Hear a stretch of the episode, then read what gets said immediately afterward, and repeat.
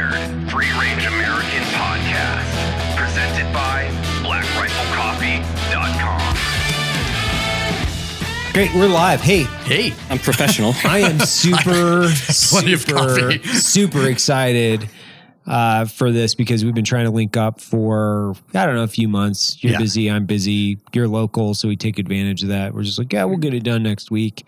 Mark Twight, thanks, man. You're welcome. Really Thank you for having me, you guys. I, uh, yeah, when Trevor said, "Hey, we're going to do it finally," and I was like, "Okay, let's. This is great. I got to go there. We can't do it at my place because I get too comfortable in my place. Just sit back in that chair and start drinking tequila. the big Yeah. comfy chair goes nowhere fast. Those are those are super comfy. Yeah, They are. no. Yeah. As opposed to we just got you super jacked up on coffee right Yeah. before Exactly. came here. Oh, you're I used to tequila? How I about some coffee? Evan Taste fed this. you two shots of espresso plus a big pour over. So yeah, but it's a little bit different. Appropriate because I did have a rather long drive yesterday and was not, and didn't get home till one forty-five this morning. Oh wow. That's eh. it's okay.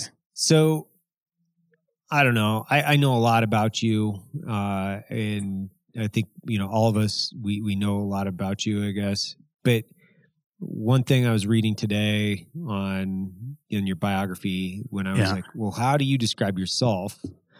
And it's interesting because I don't know who wrote this, but you define yourself as a climber first. Is that right? Is that still accurate, or is it I I have to say, I mean, it's where I came from. Yeah. it's like it's what made me, right? and it's, so I can't completely um, disassociate myself from that identity. Like, yeah, and even though I don't do it and haven't done it for a really long time, Mhm. um, those are the roots. And uh, I found myself last year, uh, the tail end, speaking up at the Banff Mountain Book and Film Festival again, right. which was super weird to go back in that environment after. I think the last time I was there was probably 1995 or something. Last time I gave a presentation there, and like to you know cruise back in, start seeing old friends, and we're like. I guess we're all older, and some of the and a lot of those guys are you know still going climbing, and and it's very it's very interesting. It's not a topic for me to, that I find interesting to talk about with them. Right. Um, Yeah, I remember before you left, you were like, "Do they know what they're asking of me to get up there?" Why? is- What? What? What? I mean, j- j- just uh, I, I used to do a lot of multimedia presentations Yeah. going. That was like part of the way that I earned my living, and um, did a really cool. Um, I mean, I think I presented up there twice, and uh, um, but it's like time travel. You know, so the last big route that I did in the mountains was in was 20 years ago. Wow. Almost you know June 25th and 26th of 2000. Um, I still went climbing a little bit after that, mostly teaching for when I had military jobs Yeah. to do. But for my own, I never really went again after that. And to go back into that headspace was um, quite a trip. Yeah, I can imagine it, when you when you you know left or decided that you did you was that an active decision where Oh, you yeah. saying like I'm not going to do this anymore or like how how did It- that it- how did that come to be? It was a net it like we had been various climbing partners um, barry blanchard and scott Backes and then steve house um, had been progressing towards this ideal of like the single push ascent hmm of like man if you don't carry anything and you don't stop you can go pretty far and uh you have no safety net. You're not going to fall. True. Actually, it's it's Right. almost always when Yep. you you know you trip on your fucking crampons on some easy terrain. It seems to be how it happens a lot. But um Wow. uh and, and so this big thing we did in 2000 in Alaska, I realized that the next step was to take that same ideal to the Himalayas. And so because we'd been practicing in the Alps of going for you know 24 hours, 36 hours, whatever, nonstop. Um, next thing that Scott and I did in Alaska, that was a we went 43 hours nonstop on day day two of a Right. of a 72 hour round trip on uh, a new a new route on Mount Hunter, and then we realized like okay, there's a bigger objective here in the Alaska range, and it was this thing that had been climbed once in 1986. Um, it's on the south face of McKinley. It was at the time arguably the hardest route there when it first got done, and it took the, the team 11 days. Um, and didn't, and they had a three guys on the face, couple thousand or a thousand feet of fixed rope that they kept moving, kind of siege style. And then they had a support team of three other guys climb an easier route meet them on top when they finished and help them get down. And so from 86 to 2000, a lot of guys had talked about it, trying to repeat it, but no one, uh, it was done by a Slovak team. And um, a lot of guys had talked about trying to repeat it and didn't happen, didn't happen, didn't happen. And a month before we got up there in 2000, um, uh, Kev, or friends of mine, Kevin and Ben, repeated it in seven days. And we were kind of bummed not to make the second ascent, but it didn't Right. matter because our style was, we were just like, okay, we're going to launch and we'll take enough food and fuel for 48 hours and either be done or not Hmm. when that when it when it all runs out and it ended up being by the time we climbed the face and um got down to the uh park service camp at 14,000 feet on the normal route. We'd been moving for 63 hours nonstop and all the food was gone all the water was gone all the fuel was gone by that point and and then we were done because our friend meg who was the ranger at the time came out and with spam toasted cheese and spam sandwiches and we're like fuck we wanted to be completely independent and go down to our cache at 11,000 feet could- where we ha- could eat some more freeze-dried food which is Yeah. so awesome um, but we kindly took her invitation to stop for the night and and so but but the next step after that was to do that in the himalayas and right. I was like, I don't have, I, I have too much tying me to the ground. Now Scott was the same, and we both decided, well, fuck it, let's check, let's just do it And total good um, samurai style and go out at the peak. And uh, um, and so a couple of years later, then I mean, Steve House went back the next year. Um, did the Infinite Spur with Rolando Garibotti and like I think a 44 hour rounds trip, and that thing had never been climbed faster than I think nine days at that point. And um, and then uh, that would have been 2001, Right. And then some events in the world changed the ability to go to the Himalayas for a couple of years, and then eventually Steve went to went to Pakistan. I think he was one, the first sort of Western team to get back into the mountains after 9/11 Right. um, you know, getting he said it was super weird getting picked up at the airport in Islamabad in a you know totally blacked out van, Yeah. and uh, and then get like get and and real like get get out of town quick, Right. um, and went up to um, uh, a peak called K seven and climbed a new route uh, by himself on that in a long single push, same kind of thing, forty hours or so, and um, and that was just latitude I didn't have in my psychology or professional and familial schedule at the time. Like it was just done. Right. So I said, so I quit, and then the only thing I did was teach for the next few years, and then, um, then that, uh, most of my best, stu- many of my best sort of students, um, went down on the extortion one seven, and Right. um, that kind of ended that era of r- doing really cool trips with guys, you know, to teach whatever we could. Right. Hmm. Well, and as you kind of, I guess, made your transition out and into instructing, was Salt Lake City your home like then, or were you still?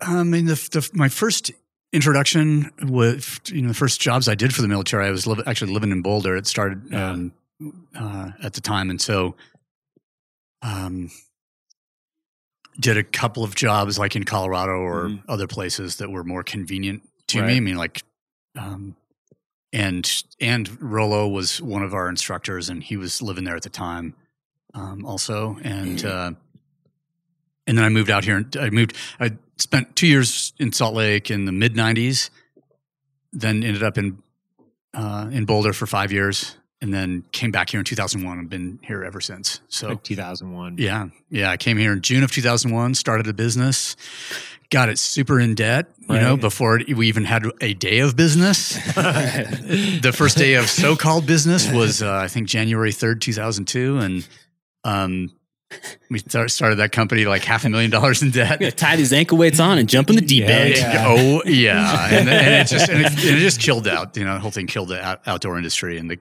you know Yeah. Yeah. kept that company alive till 2008, and then by working a variety of other jobs, like I was Right. kind of supporting, like not taking a salary from it, and doing either military instruction or other R and D type work outside of that. Just trying to keep it alive, and we never got out of debt because of those ankle weights Yeah. were rather heavy.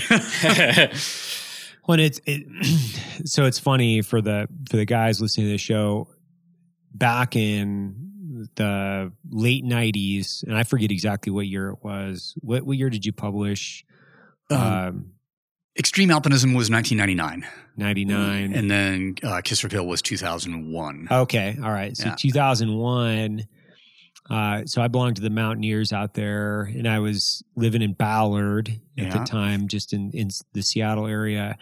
You had done a book signing, and I had gone to the book signing, and I, you know I was just one of multiple people there. And it's funny because you know I had I had both your books, and I knew who you were, and I had a, you you you had uh, refrigerator magnets for the book For the book, yep. yeah, yeah. Oh, yeah. Yeah. I still got like a stack of like 20 of those. You You, know, do so- not. I do. Oh actually. my god! I I need still- one. I guarantee I still have some of those refrigerator magnets, and I thought that was like the one of the best marketing things for it was great. It's for, for a book Yeah. ever. And, and we keep talking Who about gives that over- refrigerator magnets? That's great. Yeah. I, I mean, do you guys do one? We don't. Yeah. we don't. We haven't We- done that yet. You know, because I found that there are a lot of refrigerators that magnets don't stick on anymore. Not if it's a sticker. It's stickers. We do stickers. Yeah. But What if it's, I a, had what if it's a magnet so sticker? in the Mountaineers that that night or whenever it was, right? You had a stack of those things, and I scraped probably ten of them off the table because I was cheap. I was cheap as shit. And well, Evan, they were free. Yeah, So- exactly. it's like I gave away I like- 100 I was books like, and 200 hey, hey, I'm magnets. How'd this take happen? Like ten of these, and I had These the, won't and I be still missed. do. I, I still have probably three or four of them kicking around. nice. But Oh, yeah. you know, I it, and I followed different things that you were doing uh, because this was like internet. I wasn't like really Yeah. savvy on the internet, but you no, know, nor- The internet was Yeah. new. it was new. And the war kicked off, and then I was kind of like checked the fuck out. Like I was, I was Yeah. gone, right? So the next time I'd kind of heard your name was through the community, and it was like, oh hey, you've got this thing that you're doing. And when somebody was like, oh, it's uh, you know, Gym Jones and Mark, this is Mark's gym. It's like, holy shit, he has a gym now in Salt Lake. and but that was like fast forward by time. I forget how many years that was. not too long like uh, like the first sort of experiment like so um the mountain safety gear import company was in this building over on state street Right. um and we were renting it uh office and warehouse um, from this guy steve denkers who owned the building he used to make evolution skis it was like the one of the few custom ski shops you know still alive in the states i guess and um he this massive, this huge building that's that's still over now. The uh, guys, um, Swanee and Adam Comey, uh, they run their mountain MSI, which is a sports Yeah. promotion business out of there. And um, and and I said, look, I want to start this kind of gym thing. And he goes, oh well, here, take this from upstairs. We can't rent it to anybody Right. um, because there's no ADA access. And guys, you could just have it. And there was like an old Airdyne in there and a squat rack and a lap pull machine that he had like Perfect. fucking traded for some skis to somebody. And it was, you know, it was like the, it, like all Airdynes at the time, you know, probably had some clothes hanging on it Yeah, or something. yeah. It's like Yeah. the best clothing rack ever. Right. A nice layer of dust. Yeah. And, and this, and this building was like, so that whole building over there was a bakery at one point. Okay. and so the, and they built it um like they made the bakery inside the, like i think they must have built the building around it because this original space that we had I go up there on the south wall there's just like the bricks had obviously been like pushed out something taken out of there and then the bricks put back. Broken windows no insulation um, and so that so that's the, room that we originally had had like this giant that's where they mixed all the dough to make all the bread and then it would go downstairs to the ovens and Right. and then conveyor belts and shit like that and and uh and so there was a there was a whole weird stainless steel raised thing. So when the dough spilled out or when they had to wash that machine, it would just, you know, they could go down in that Mhm. drain hole. And we thought, like, well, a drain hole in the middle of the gym is like about the best thing ever if you're gonna like start killing people with workouts that are too hard. Couldn't have better. um, and uh, and so that first started like just my the very first thing was December 2003, Okay. and then over the course of the next year, um, first I started with working with some different climbers. Like, okay, I want to experiment on you Yeah, guys, yeah. and if if you'll let me use you as you know wind dummies or whatever Right. for um, then it'll be free i'll just do it and uh um and then the website the initial website uh, went up in like june of 2005 i think Okay. I remember that. Yeah. and it was all very I saw those black and white and Yep. illegible or Ex- experiment videos. I can hear Yeah. the music in my head right now. yeah the pirated music Yeah. which now i still find on youtube and i'm just like uh, it's because it, it, it's and it's funny because it's le, it, it's legendary Yeah. it, because The people that got that got exposed to that right away. you're just you and your persona and then meeting you and meeting you a couple times now and your persona two totally different because it's like this was invitation only Yeah. you know y- you had this reputation of just being a, a fucking asshole like just a fucking asshole and I mean that in a complimentary way. Oh, yeah. because it's it's like you can't be a you can't just be anybody and walk in here and get a membership. You you actually have to to fucking put out yeah and and it's That- and it's not just to put out it's it, it was also like if you if i feel like you could contribute to the right experiment, then then it, then it's it's a, it's useful. And then and and and uh, Lisa, who was my business partner, my wife at the time, she was really good at like f- casting people. Essentially, like oh, here's uh, you know this person fits you know in with this group of people, and this person will fit here and can actually contribute this. Um, and I was just you know blinders on, kind of doing my thing, and then she'd be like, "Here, MMA guy." He's got to fight in three weeks. Fix him. Uh, okay. Will you say a little bit more about that as far as contribute to the experiment and a little bit about your philosophy when it I, comes I to feel like it hasn't changed either at space now. You know, it's, it's yeah. It seems like it's been refined, but it's the same thing. Like I mean, I think in the like in the beginning, I only wanted to train people for like I, I thought, okay, all the I learned all of the lessons about fitness from climbing. right Sure. Whereas like, okay, that's a card you don't want to play and come up with the fucking two of clubs, right? Right. So Mhm. and because it's also totally controllable. That's like the hand I can deal myself that Yeah. makes it like maybe gives me a better chance of succeeding, coming back, whatever. And so I thought, well, training for this stuff should matter. And how can we do that? I only want to train, you know, first it was climbers and then um Lisa started studying Brazilian Jiu Jitsu and it was at a school and there's a bunch of MMA guys that there because back in that day, um, there was, you know, once a month or once every three months, whatever, at Sandy Station, there was there was fucking fights in the Right. bar. You know, they'd like, yeah okay, no smoking tonight. We'll move the the stripper poles out or whatever was there, and uh, and and and roll in the the, the, the cage and so be. Uh, and Jeremy Horn had just moved here at the time, or was coming through, and there was a bunch Yeah. of, and it was, um, it was a kind of a cool time because I think permission wise, Utah was one of the only states. I think there were two or three states at that time where you could have mixed martial arts fights or Muay Thai fights or whatever. Um, I think the, no elbows in the Muay Thai, but um, uh, that could. It was only one of the states where you could get it permitted and also serve alcohol coincident with the fights. God, isn't it it. weird that Perfect. Utah's that place? Yeah. Like, yeah. how did they Yeah, end up on the is start of that list? Fucking no what kidding. the hell? So, I'm sure Nevada was, yeah yes. but diametrically opposed. I don't know. I mean, what could possibly go wrong? Nothing. Nothing. nothing You just Nothing. need everybody to, you know, Cooperate. cooperate. Yeah. And, um, and, and so, uh, Lisa would bring me some guy or brought me a couple of different people and, and, uh, that I worked with. And I thought, oh, this is something where fitness matters right because it's the thing you can control. And technically, like, you don't want to get unconscious because you, you know, didn't look after your fitness. Right. right Um, and so I thought, okay, this is this is cool. Plus, I don't know how to do it. Like, so I've been trained people for like long duration things or or very um, short, powerful sorts of movements, but without a ton of issues with gas or um, people trying to Sure. have their way with you. Right, yeah. uh, so it seemed like a thing where, okay, here's something, another thing where fitness matters. Um, and the mili- military context, same thing. Like that was all I wanted to do was stuff where it mattered because if it matters, then you can get people to do stuff that they wouldn't normally do. Oh, right, right. Yeah. Right. Like, Yeah. like like it's it's almost a captive audience. Okay, so somebody wants to lose some weight um, for you know June high school reunion. Like right.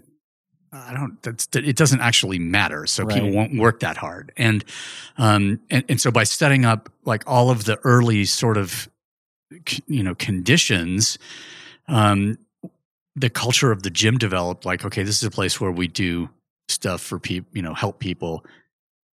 You know, uh, who, who depend on a high level of fitness Right. because they'll fuck, they'll do the work. Yeah. Like, and because they'll re- they've realized the end state. Like, okay, you ask any number of these people, like, hey, when was the last time you know you were doing something where you know fitness fell short?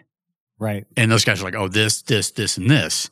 And the person off the street, when was the last time? Like, Uh, never. uh, like, well, I never really thought about, you know, like, Right. Yeah. okay, if it doesn't matter, then you have to then set up conditions so that it does. And it turns out like people's brains, they can't really differentiate between financial stress or social stress. And so we would set up things, you know, little competitions or the don't look bad in front of your peers thing. And it's something that Glassman taught me in the beginning. He's just like, men will die for points right. and, um, and, and, and not to look bad in front of their friends. So we would set up all these scenarios where, like, okay, we it, this this has to matter in order for the output to matter because it taught you know in the mountains I, I realized like, man, when you're up against it, there's always more left in the tank or a few more horsepower or whatever. And I just wanted to replicate that in a gym somewhere. Was those kind of conditions yeah. and um a- a- and eventually it gets to a point where you know like i did the first movie job which was the 300 movie and people were like oh that must be so nice. Working hot you know standing there like with your clipboard and your stopwatch and mm. getting people to do shit. Yeah. it's like uh, okay, no it's like 35 dudes and this is how they have to look on the day. And this is how much money's riding on this. It's a small budget that one was 60 million dollar budget for that movie Right. Yeah. small Small. Yeah. And and so it and so it really matters because Yeah. cameras are going to be rolling on this day and and Right. and so everybody has to look a certain way and Yeah. um Every day that they push past that date, you're oh it's exponentially just- growing the budget. Like I mean, I've I've seen it yeah working or- it working in stunts. It's like okay, well, one more day is going to cost us a million dollars. Right. Like, yeah. Excuse me? Yeah. Yeah. And then the next day is two. Like, holy shit, this Yeah. really does have to happen today. Yeah. and the and the end the end result is just like okay there's you know I, I feel i mean there was a point where i do a hollywood job and then i'm just like okay i gotta do 10 you know military and intelligence community jobs uh, in order to balance my karma scale here. like, I don't know what that So true. what that looks like. Um, but in, but the but the end result is that yeah, it, you don't um, missing a de- you know the Hollywood deadline or whatever, or you know either time wise or appearance wise or capability Right. wise. Yeah, nobody gets dead, but Mhm. um, it costs a lot, and you might never work again if you like. If you have a history of, you might get a second chance if you fuck up one of those jobs. right. Um, and it, and then if you fuck that one up, for sure You're you're, not coming back. Right. Uh, and then and happily, I was you know good enough. Know, pretty much on all of those, I guess. Well, it's interesting because in the community, when you when you started started this, it was even very exclusive inside the military community. It was more exclusive, you know. So I was a you know this SF guy, and I was working at the agency, and you know guys were going out and doing this, and I kept on trying to get on these trips to go out there. It's like, I want to go. hey man, how do I get on one of those trips? And it's like, hey, well, does, does he have a gym? Can I just like cruise by there if I'm in Salt Lake? No. Like- I'm like, oh my god, this is like it's so infuriating. It's like Fight Club, And- but for real. Damn it. I know it was such it was such bullshit. I was like, this is such bullshit. And my buddy V Diamond, he owned uh, SLC CrossFit, and he started that here. And he's a former team guy. Okay. I was like, man, can you can you broker a fucking deal over there? He's like, no, I can't even broker a deal over there, dude. I'm like, this is such bullshit. I was like pursuing this for a while, and then finally, I was like. You opened up uh, membership or something like that in the in the online On the on- online space, Yeah, yeah. yeah. And and I'd been following the blog because you had an open blog for a while, Yep. and you're you Yep. post a the- lot of content on there. So it was, I was always reading that stuff. We tried a forum for a while Yeah. too, but that was a little bit like and I, and again aggressive. it I, I don't know it it's the only other forums I would really go on or the only other one was Brian Enos and Yeah. he had like mm-hmm. a ton of super moderators and anything went wrong on that forum and they would just step on it super hard right. I never saw that in the background I thought, just thought people are on the internet they're having Yeah. really nice conversations here and people are learning stuff and no Yeah. one's you know talk, telling somebody his dick is short or you know Right. whatever ridiculous things come up I just as, kind of assumed that's how it would be. And then, you know, rude awakening by, you know, the CrossFit forum in the Yeah. beginning. And then when we try to do ours, they're like, we're going to police this, police this. And then after a while, people are just um, horrible when they're not going to When there's no have to look. Yeah, when there's, yeah, exactly. Yeah. Yeah. And so- If, if there's a repercussion for Yeah. something stupid that you're going to say, like a real repercussion, Right. like the worst thing that's going to happen is like, oh, I can't go on the internet for a day. Like, Mhm. Nobody gives a shit. Yeah, or I have to come up with a new username so I can go like- back and do the same thing. But, Um, so eventually that became kind of a, like a one way broadcast because, you know, yes, I would answer questions if people sent and, you know, uh, an, an email to the public address. Um, uh, but like letting people, you know, paying for the bandwidth Mhm. to let people be shitty to each other Right. is stupid. Stupid. Yeah. um, but those the uh, yeah the the the the the sermon pieces. I mean, I would Yeah. try to write. I just I can't help but write. So Right. just have to get it out, to get rid of it. You know, once Yeah. it's out, I'm like, what do I do with it? If I could post it somewhere. And it and it's so funny because I remember I logged in to do the first like the first Gym Jones workout that I had that I you know got right and, and I was I was like cussing you so fucking much because it was like a 75 mile bike ride or some shit on this and I'm in Basra in a stationary bike. It's like 138 degrees with no AC in uh, there and I'm like all right well fuck it. Okay I guess I'll be on the bike for like 4 hours I was gonna say, and, and talk about them like there was a there was a really solid mixture of workouts on there that were Yeah. like like son of a bitch. Yes, I know, Like, yeah. is this fucking real? Yeah. Did I read this right? I know. Did they miss? Did they I miss know. putting like a decimal place in here somewhere? Look, is this No, right? no, it's it's how it's supposed to be. you know that's how it is. Today just right sucks. there. You just today is gonna suck. So I'd have to like frame that workout and Yeah. go. And I was like, I remember I was like digging deep on this workout. I don't know how long it was taking me, and like fucking 130 degree weather, and I'm like, oh my god, Mark, you fucking well, like I mean, you can scale for environmental conditions if Well, you're, yeah, you know, if you're, if you're- you know, if you can't, you know, hit the standard hang, or whatever. right, like, yeah. I- I mean, you don't. It was only have to be- 109 here when I did, you know, or You don't something like have to be a member. It's, Yeah. it's fine. don't You don't have to do it. I don't think Evan knew what scaling was at that point. But we I were do any of us really? no, I mean, in the- uh, no. Yeah, it's like if somebody did it, and look at that dude. He's all. I mean, but I got to say, like for a lot of that early on, um, it was really important for me to lead from the front right. And do all these things. So on that, you know, people would ask you like, "So what's it like when you do a you know Hollywood job or whatever?" You like Right. show up and you train people for four hours, and I'm like. Okay, the original 300 job. I thought I could do it by myself. Turns out I couldn't. I had an assistant um, like who drove all the gym stuff up from Yeah. Salt Lake to Montreal, where it was um, where the whole thing was filmed, and we had our gym space and stuff. And uh, once I realized, like, oh, it, it's actually not possible to Right. like manage this. Um, so he, Logan st- stuck around um, with me, and uh, but I was in the gym twelve hours legit, twelve hours a day, five days a week, and every every you know we'd do an hour and a half class or whatever, and then I'd get a little fifteen to thirty minute break and another class, and so we'd be like running between five and seven guys through of these thirty five. Day started with Zach and his team, um, who was the director. So every time you know stunt crew or actors came in, they'd see what Zack did on the whiteboard, and they're just like, okay, that's the one who's really leading from the it. front. Yeah. And so then I would have to get in and like instill this sort of level of competitive flavoring so that the intensity was high enough to that we could restrict the amount of volume. And uh, so my weekends were pretty much like I don't move from my bed in the fucking hotel Right. because Monday's coming Yeah. early.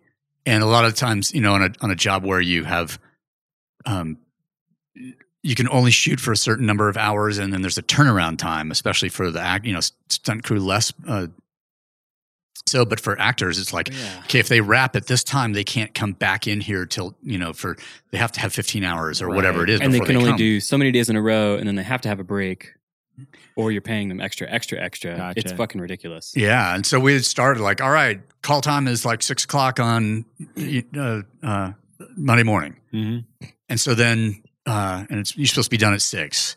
So let's just say you only went over by two hours that day. So now call can't be till eight the next day, and then it goes oh, two hours over. So then it's ten o'clock the next day, and so pretty soon it's fucking Fraturday where you're coming in Friday afternoon at four o'clock, finishing at four a.m. on Saturday, and the weekend is just gone um, because the, the timeline keeps getting pushed. And uh, and I was just getting. I mean, I'm probably you know the some of the mileage that I have on my body today is from those early movie jobs of just yeah.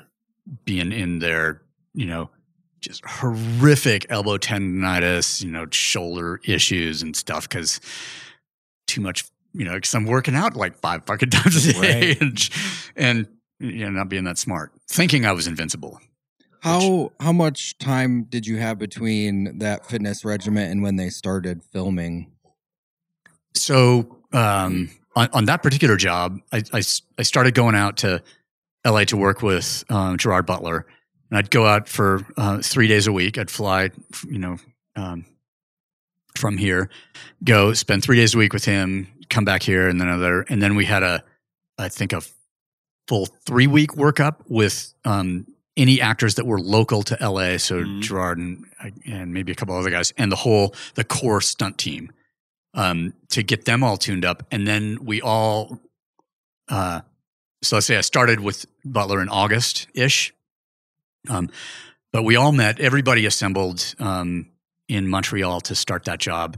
And from uh, in like mid September, I basically had about seven weeks before filming started with anybody else who turned up at that time who was either Canadian or came from like Vincent Regan and Tom, Tom came from the, came from England.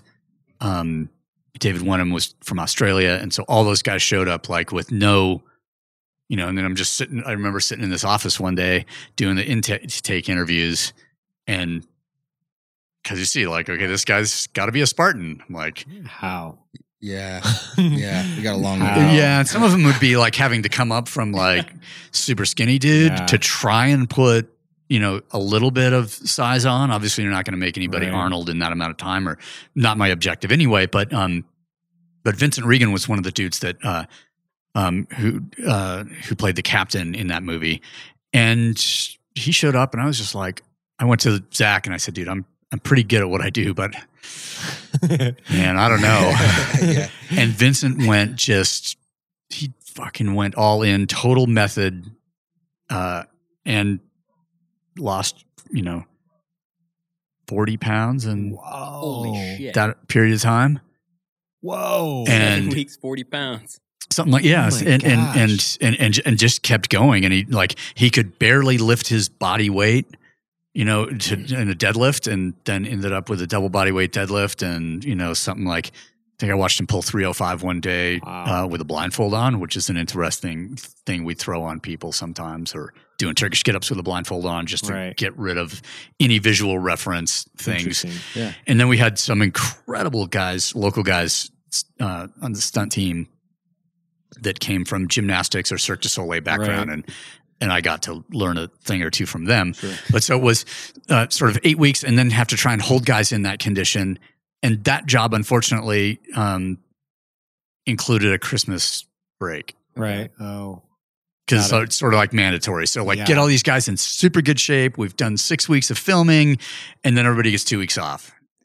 Yeah. You're like, please Ugh. God, don't eat all the cake. So did you did you have input on not only their their programming but their diet as well? Oh, yeah. Were you controlling their all of it? Everything. Everything, because because like if you can't if you do, if for, on a job like that, if I can't control the the the, the food part, then Right. then the rest of it doesn't matter. You know, almost exclusively. Yeah. And so we had it for the for the um, stunt team and the actors, we had a fully separate kitchen than normal catering, and um and at that time I was using the a zone system. We had a three week Yeah. rotating menu, and uh, just go in design the design the blocks and and uh, that everybody needed, and so before filming started in the prep period, we were at a sound stage where we had like three kitchen trucks outside, and this guy Luke, whose business I can't remember the name of, but um, he was he and I would interface all the time, and he'd tell his people, you know, like, and so when the the team would come, they'd just show up at eight o'clock in the morning, to start the day, they'd get breakfast. And then we'd break. Everybody would get us, you know, a snack at, you know, their breakfast would be like, "Eh." you know, because I was just trying to like strip away as much fat from from people Right. and some of these guys were doing a, a pretty incredible amount of work on um, on very few calories. But we also had uh, them, so they get they'd get the breakfast, they'd get a snack, we'd do lunch, an afternoon snack, and then they'd get a takeaway dinner if they wanted. Right. And and uh, if they did that, they could save their per diem. So all the stunt guys were on that kind of program. Got it. Um, and then we had uh, uh, also a, a chiropractor, masseuse, and every and, and physiotherapist also located in that in, in that facility. Masseuse was there all the time. Um, the chiropractor and the physio would come twice a week, Right. and uh, that guy was like the uh, let's see, Montreal Canadian. So he was the, the the team doctor for the the Canadiens hockey team. Right. Um, and uh, so, as much as we could control, we do because, like, you control the environment, you control the output, right? And and if you, the more we can uh, have those resources under our thumb, uh, the better. And then once we started filming and moved to the sound the, the sound stage where everybody was, there were still two separate kitchens. They were just in the same fucking room. Which there has to be because crafty on set is just crap food. Yeah. And then I would always go sit um, whenever lunch happened. Um, you know, the Spartan sort of kitchen is over here, and they could go sit once they got their food, they could go sit wherever they wanted. Right. And I would go sit over by the, the, the normal crew dessert table and just fucking glare at people all the time. Because somebody, somebody would go like they might, you know, Trying uh, sneak some cake. sneak some cake or something. They'd, I'd be like eating or reading or doing something, and I'd, I, I sense a red cape or some shit coming close, and I'd look up, and they'd be like, "Damn it!" um, and and it was that was probably dietary wise, and with it with a team that big because there were full on. I mean, 30 full time sort of Spartan and actors, and then an additional 10 or so that, or 10 or 12 that kind of came later and fell into the same program, um, who were there for less time. But it was, but dietary wise, that was one that was super fun for me just because I had really good resources to make the food Right. and, you know, kind of carte blanche. Zack's just like, hey, anybody's not doing their thing, tell me, and we'll, you know, we'll threaten them in some way. Well, that's that's interesting because you got to see design and implement diet for 30 people and their and their programming. Yeah. So if you're using the zone at that time and you're designing their blocks, like, explain to me kind of the, the the the your evolution in nutrition then from working with all these athletes. If you're you, you're I'm assuming that you're not using zone anymore or using aspects No, of it or not not not at all um I mean, not anymore, but that period, I mean, that was in the in the sort of CrossFit community that I was involved with at the time. right. Um, you know, the zone was Sears was involved. You know, uh, Oh, was it- Sears involved in CrossFit? Yeah, in the, I didn't in the know beginning, that. I think you know I'm I'm fairly certain he and Glassman had this uh, had a you know a a relationship. Got it. Um, and I had um, and I had been an early adopter of the zone in Right. '95 when like that book first came out. Yeah. Um, and and it worked like a like if you want to shed weight and you respect the the the, the blocks and Mhm. you're in, you're for sure ending up on a calorie restricted diet Right. um, if you're if you're doing an absolute 40 30 30 Mhm. thing and um, so when i started i mean i dropped probably 12 pounds really quickly because i had Yeah, I'm sure you had 12 pounds to lose. Yeah. yeah I was, uh, it was not a good look let's say But man, Um, could I move fast? Uh, and, and I ended up on a conversation with uh, with Sears at the time, and just saying like I I go out in cold weather all the time. I'm always cold, and Right. this, and he's just like, oh well, I, I recommend that you know you increase the fat blocks. I'm like, well, that would be more than a you know forty. So I went on the 40, 30, 200 diet. It was basically like 200% of the normal recommended amount of fat. Right. And so as long as the, the, the protein to carb ratio worked, then I could I could inject as many calories in fat, not gain weight, and go really long. And it and Right. it ended up being something that that fueled a lot of what we did in the mountains, um, which uh, uh, was like this high fat content sort of driven stuff, and then carbohydrates to to, to um, in gel form or whatever to to deal with the intensity part of it if we needed to, and um, uh, but once I knew my way around the blocks, it was super easy to Mhm. tell the chef who's preparing everybody's meals, um, like here's the the restrictions, here's the left and right limits for what these each individual needs, Right. um, and and and I don't know it, how I could have done it otherwise with that many people Got it. um, and and uh, you know, as people saw, I mean, we weren't, you know. Also, I'm just like, okay, I, I need to strip away any fat. So these Right. guys, if they're you know doing this much work, especially guys who are you know doing fight training all day, plus their workout, Right. it's a huge amount of activity. yeah. And some of those guys were, you know, eating 1500, 1800 calories a day. So of course they're just going to be just like shredded as Yeah. fuck by the end of it. Um, and it's not, and you know, it's just like, okay, this isn't sustainable, but it's for a particular task and Right. everybody's on board. Nobody wants to be the fucking Spartan with a muffin top. Yeah, it's Right. imagery, not Like- fitness. Yeah. Like you, you want Exactly. an image. But well, there, but also there's a capability part to it, and and that's a, a a thing that a lot of people maybe don't understand about the film business is like, um, you the the more physically capable we can make the actors be, the less they need to be doubled, Mm, right? Yeah. And and and depending on the quality of the double, everybody like you can sense it as a viewer, you know something's wrong, mhm. but you may not be able to say, oh, that's not Yeah. that guy, that's not that guy, and it Right. happened on a couple of, of later jobs where And doubling's expensive. Um, it's less expensive than CGI. Hmm. So, like that's that's you know a, a later job where we missed the mark for a variety of reasons with a couple of people. It's just like, all right, we'll tra- you know we're not going to get there with the actor, so we'll train the shit out of his double, Got it. and then they'll do and and you know the the producers knew what was happening. They could Right. see this actor's behavior, and So it's just a lack of discipline on the actor's part. Is Oh, that yeah. like they just wouldn't adopt the the and program? self delusion. Got it. You know, like he looked in the mirror and somehow he saw, you know, They- Right. Michael Fassbender looking back at him, which was not true. You know, like Sorry, buddy. Yeah, far from it. I would, um, and so we missed, but then uh, this guy's uh, stunt double Adam was totally on board, Right. and so in that movie there's a bunch of head replacement, but you know it. Like when it happens on screen, you can sense it, and and so Zack's thing in the beginning was like train the shit out of these guys on the original 300, right. to make them as capable as possible because we'll have Chad and Damon doing all this the fight training stuff to get them to be able to do as many of their own combat stunts Mhm. as as as possible.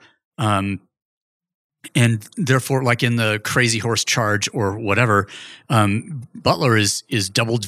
Uh, he had a guy, a, a stunt double named Tim Connolly, who's a t- total badass, and uh, um, they ended up not having to double him that much because they just trained him and trained him and Mm. trained him. Like, okay, you're rehearsing this, you know, in isolation these different blocks of this thing and then starting to put it together and pretty soon you know practicing that whole charge five or six times a fucking day with the the, the shield the spears the the, the, the, the spear and, and then the sword at the end and that um like so he got uh, Butler got really capable in that and didn't end up mean not having to be doubled that much. Other scenes, yes, um, but uh, like the more capable we make him, the better Mm. everything looks, and the less it ultimately costs. Because like training people and controlling their diet is super cheap compared Right. to as like you know doubling and CGI.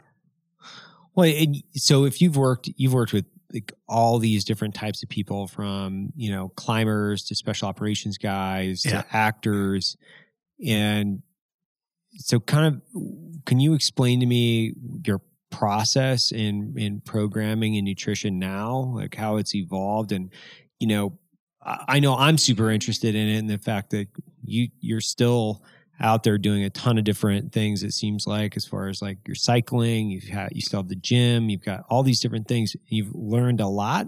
Yeah, Like, I've learned how much I don't know. you've learned way I mean, more than me and probably 99.9% of anybody out there. Oh, fuck, I have a process? Maybe about fitness stuff, but walk doing a walkthrough here today, uh, like being in the lab, it's like, oh, this is well that's just coffee nerd shit I- okay. Here, it's just fitness nerd shit. Also, like it's like it, it's because a lot of this stuff is universal in a way, and um, so with the, with the just the, the dietary stuff, it's. I mean, I always had this idea, like you.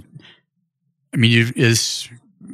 Uh, I mean, find the problem, fix the problem, which I think right my old It's just Uh, that simple. Jim trademarked, I think maybe now, but um, uh, I mean, it's it's simple. It's like, oh, you're too fat. Okay, I know how to. I know how to do. Like, I can. Okay, you're too. You know, you're too skinny. You, uh, you don't have an athletic bone in your body. You know, like the if these are the problems, the solutions are there, and Mhm. and, and people tend to overcomplicate stuff. You know, Right. like I need the secret program. I'm like, fucking go for a walk, man right like like Yeah. start there and when you can jog a little bit then maybe you know you don't need like the fucking super top secret red envelope thing Right. it's it um and so the main i mean i mean the stuff that uh it, it's a completely different problem where say for man of steel you know um henry cavill who played superman in that movie you know he came and he was light right you know, he had just come off a job where I mean, he's six one, and he had done this job called uh, for a movie called Immortals, and had gotten they were just doing calisthenics and not and you know eating fucking dirt. I think.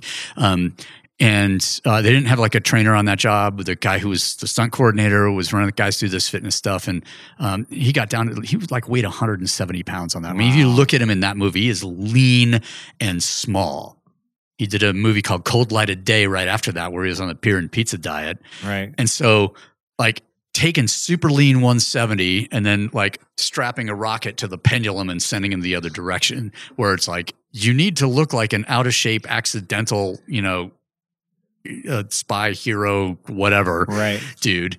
And and he rolled up uh on the Man of Steel job and we're like, fuck. Okay, so we need to put size on, but it's got to be good size. And we got to hold him. And and there's certain jobs will will be, be different. If I've got a guy who is, you know, maybe got one or two shirtless days or something like that, that's super easy because the condition doesn't have to be stable. got it Like we can get there really quick. right Andrew Pleavin on the 300 sequel.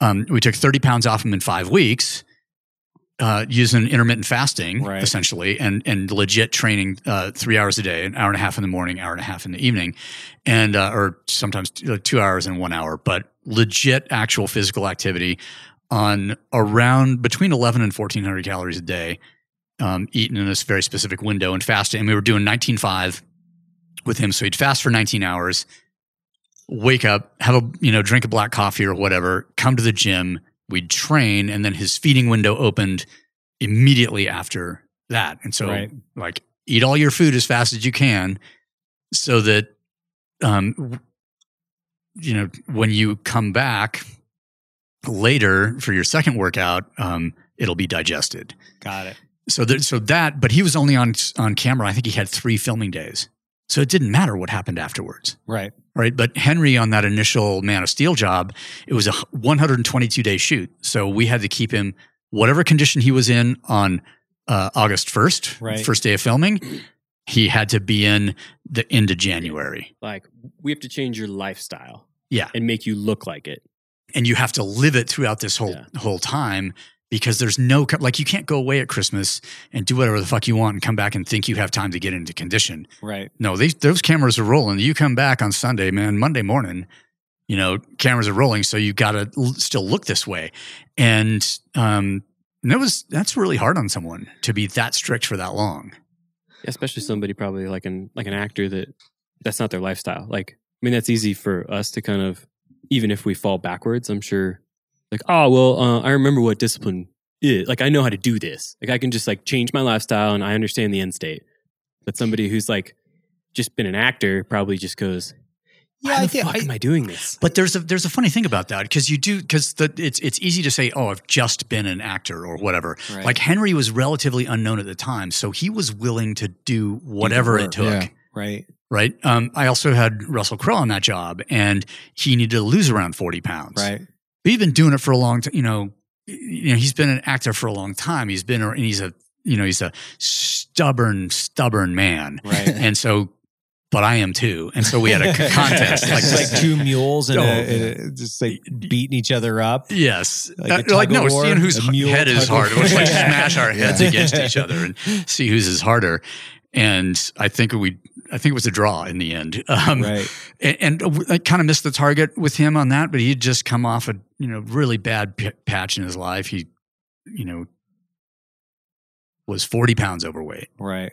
and um, I needed to get him to lose that forty pounds by mid October when I got him. You know, I think we, I think he was shooting like t- tail end of October or something like that, um, and it actually happened. We actually hit that mark, but later in the year, November, um, it- because it just older guy couldn't handle the intensity, so we had to substitute volume for intensity. Right. So it's a lot of days out on the bike. You know, we're riding our bike six hours today. Got we're, it. You know, riding our bike six hours, and then we're going to do some stuff in the gym, kind of thing. So each of these jobs, you know, it's a it's a different problem, and so a different dietary thing and a different workout thing.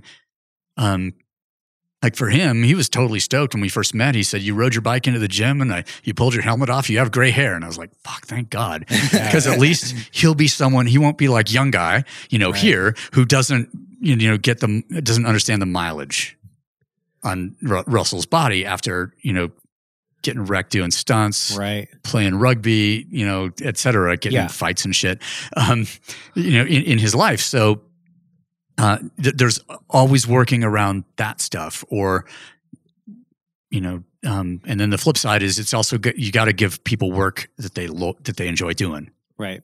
because it can't just be miserable the whole Like- time. Like maybe he doesn't like running at all. You're not going to just put him out on the track oh fuck no, because he won't do the work. Well, no, he wouldn't, and and and then uh, then he would be broken. Also, right. Yeah, no, yeah. so like a, Yeah. a bike is good, or hey, let's go warm up and you know go up and he'll t- you know we'll do a little sort of rugby type thing during the warm up because there's a grass field outside the warehouse gym or whatever. Right.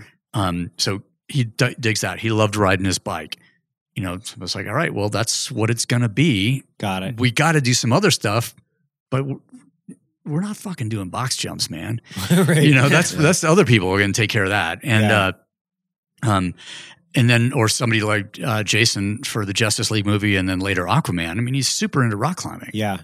And so that's the that's the way to manipulate the you know the guinness consumption is like hey you super- cut back on the guinness and you know we'll Yeah. do we'll do some you know i'll give you a weekend or, you know weekend in fontainebleau or whatever Mhm. like you can go over there, meet your family, or go over there with some of the other dudes, go rock climbing for a couple of days, come back, and it's, so it's it's it's really. Um, it, I, I misused the words, you know, that I'm a sociopath when it comes to that, Right. um, but I am a pr- got to be a pretty good manipulator in the end. Sure, sure. And with Henry and Superman and and then Batman versus Superman Justice League, Yeah, what a tall, cool task you had to do. Like you had to build Superman. like one of the most iconic Yeah. characters ever. And you got to build him. I had no idea he was so thin before. Like he is huge in those movies. So the camera adds 10 pounds. Um, but you want those to be good pounds, right? Right. Anyway, so like uh, on, uh, on, on the Man of Steel, we were, our- you know, Michael, my assistant, um, uh, and he and I, um, have the nonprofit project together now.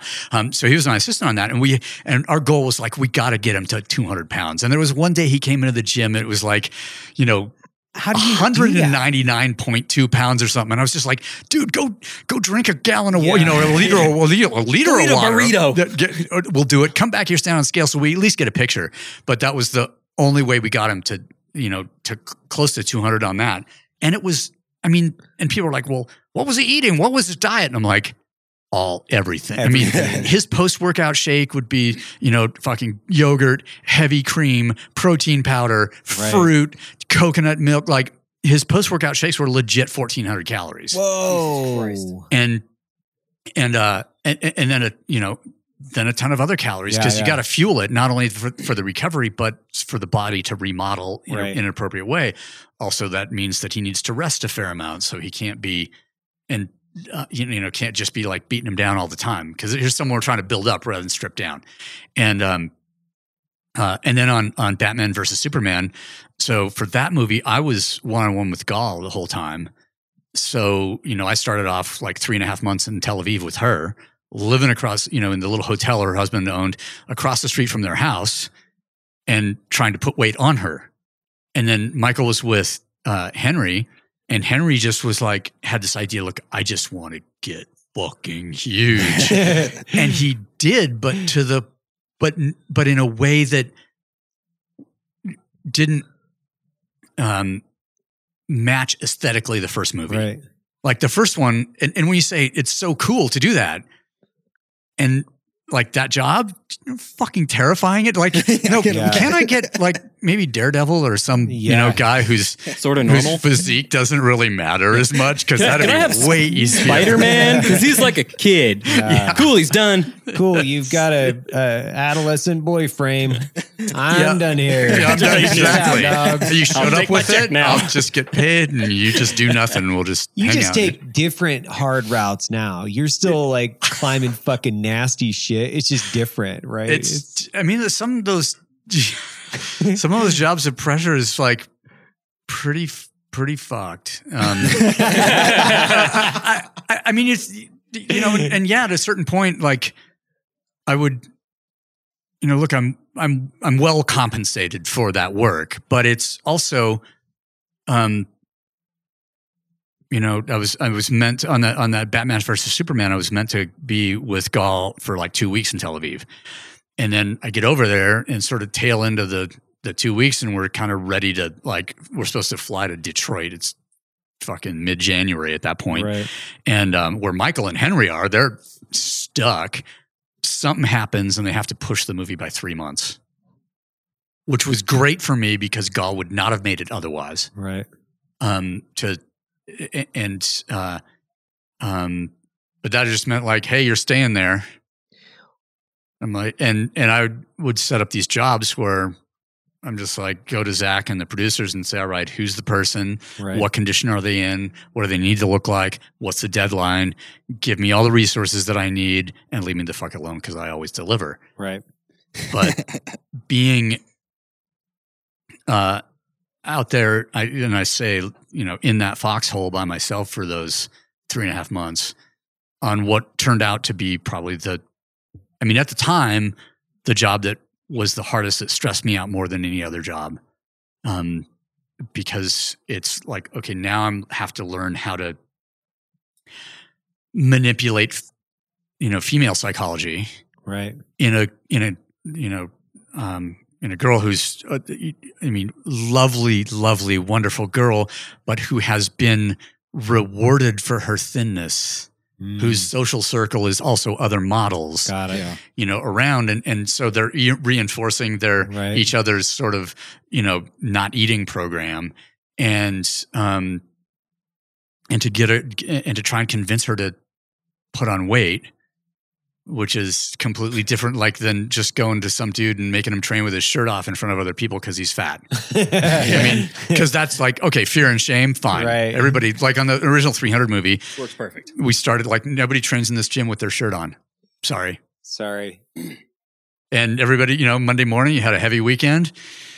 Yeah, we see it. you know, like you're a little bit soft. How'd and, those uh, beers taste? Logan said that yesterday. He's like, nothing motivates me more than just filming myself when I'm sparring because he, whatever you said, he's like, yeah, Yeah. just have to start doing you get, that. you know, at least me, I'm just hypercritical of myself when I gotta take that third person look at what I'm doing and Yep. and learn from that and add a little bit of discipline to your regiment. So it, it's super useful for me. I, I I think so too. I mean, and and but then with uh, on that job with, I mean, I was one on one with her, and so I couldn't really, you know, put her in it right. that kind of situation, and um, that that was a really hard job. Well, what a Um, shitty place but- either way. Like Tel Aviv, just horrible. Shithole. Like I've, I spent a lot of time in Tel Aviv. Okay. Like running on the beach down there, Yep. and like man, that place is incredible, man. Like Israel blew my mind how cool that place was. Yeah, I mean, I'd been like in uh, in 1990. I was down in Eilat on the Red Sea Yeah. for 10 days Yeah. working on this movie, uh, French action movie, and we were f- there filming sky surfing, and that was, uh, I mean, it's just super hot. I mean, June. Like we went out to the Negev and it was like, you know, whatever, 45 degrees Celsius. Right. We're like, oh, Cook eggs on the ground. fuck me do not take your shoes off like Yeah. um it- and uh and then when i went and so that was my experience but being you know i lived a couple blocks from the beach when i was there for those three and a half months and Right. um made it my mission to find the best hummus that i could Oh yeah. uh, I'd go to the you know down to the Carmel Market. All this, like like Yeah. I, and, and and I used to go everywhere with a road bike. and I have like Mhm. a, a, a road bike with couplers in the frame, so I could take my bike anywhere. And I Right. I did one road ride there. I think realized I'm gonna fucking get killed. Yeah. killed. You're gonna you're gonna die. Yeah. Yeah. And the only group rides I'd ever see, there was somebody, you know, with a truck behind Yeah. them, Roads like that were blocking. designed- yeah. You know, two thousand years ago for horse-drawn carts, and now they have vehicles on them. Yeah, not road bike. And no one's like expecting to see a cyclist. Dude, I, I No. thought that in Beirut when I was out running. I'm like, Yeah. I'm gonna get hit and killed. Like, this is not conducive to foot or bike traffic at Yeah. all. No, especially Yeah. not like Tel Aviv is like so that uh, you know the streets are small. People drive like fucking maniacs. Sidewalks and, are, like, you know. Then you got roads. like a random motorcycle like flying through there at like sixty miles an hour with some chick with an Uzi on her back, which is super hot by the way. no problems there. So one day I'm sitting, you know, on the little deck in front of my room or whatever at this hotel, and I'm like, hear start hearing some popping noises. You know, I'm like, I know what that is. That's super close. like this is really wild. And then more popping noises. Doesn't get any louder. I'm just like, okay, that's that sounds all pistol caliber. Okay, so I get on Twitter and I start looking, you know, at the at the news, and within like ten minutes, you know, the, the at the little shopping mall that was two or three blocks or whatever from where my hotel was, um, there was you know some guys rolled up on the on their you know two up on a motorcycle and you know dumped a mag into the back of this car. It was like a gang thing, Right. not a terrorist thing, and.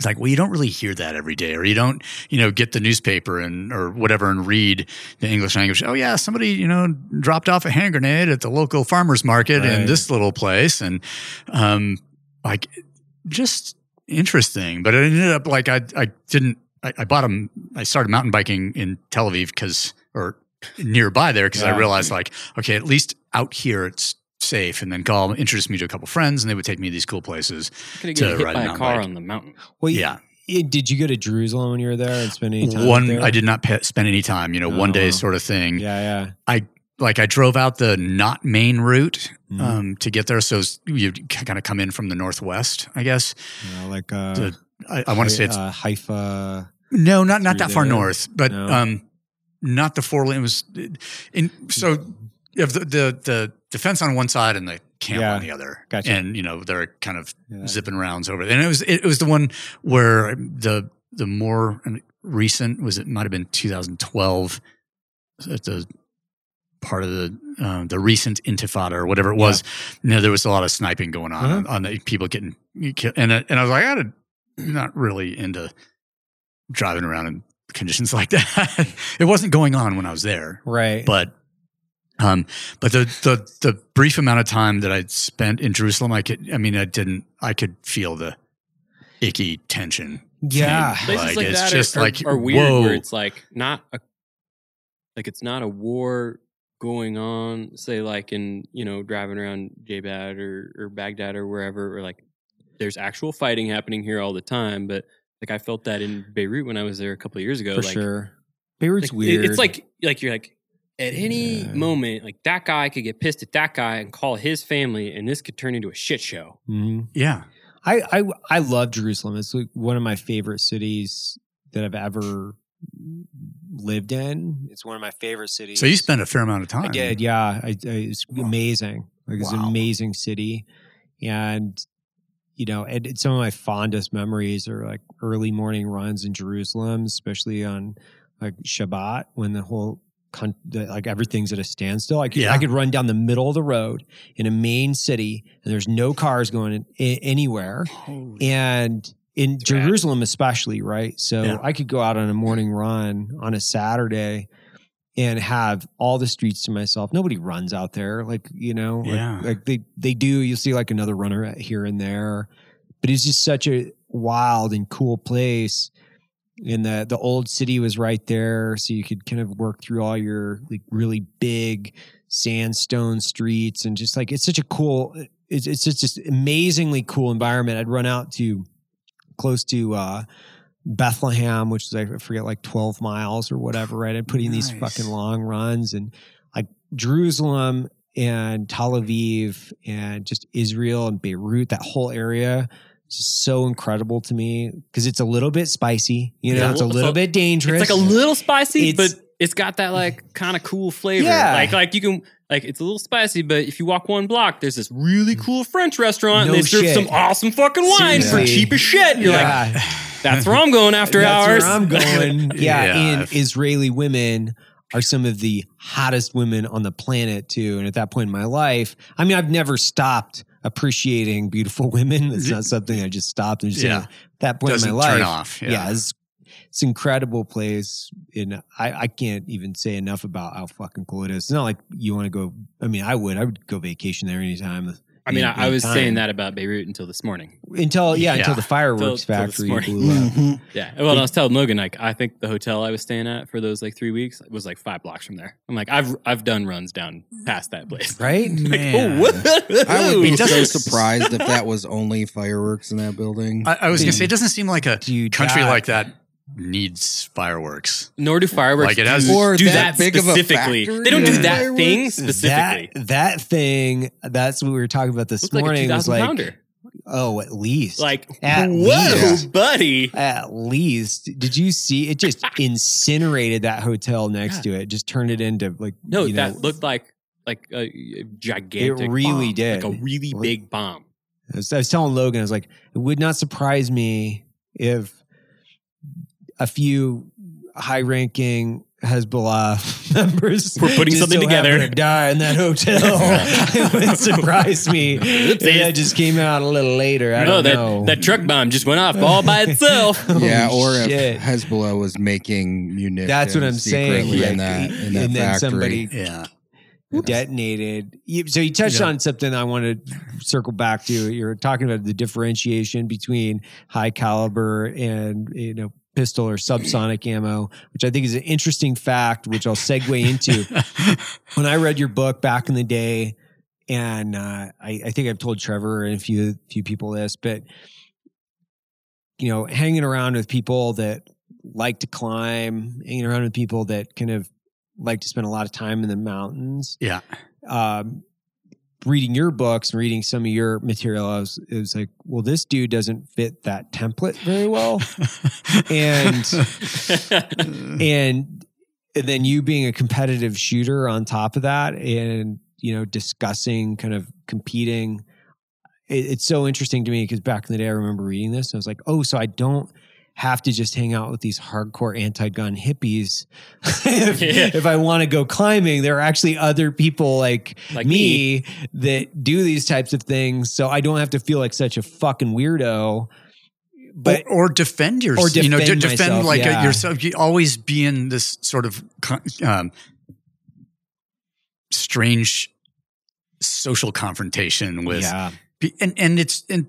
And the sad thing about it is just like it's assumptions made on the, you know, I want to like how many of my anti-gun, you know, formerly anti-gun friends are firearms owner in the last four months right, yeah, you know, or All. you know, all, or something like that. I mean, I have a good friend um, who, you know, was he was uh, neither here nor there. right. You know, he was didn't own a firearm. He's a fifty low early fifties, you know, man, and um, and uh, this everything kicked off a little while ago, and he's like, "Hey, what do I need?" I'm like, "Oh, well, you live in the great state of Washington. You're going to have to have you're going to have a waiting period, so you might want to get on this, you know." And and um and now he's fully down the road. He sent me a text the other day. He's like, "Ah, guy went bike riding. You know, I get, did I go r- riding with? Watch some dude get dropped on the front porch of this guy's house after, you know, like." And I'm like, Joe, how do you fucking like now you're sensitized to this stuff because Yeah. you know and he knows what you know three rounds of 45 acp to the chest. He knows how to describe that in a text now.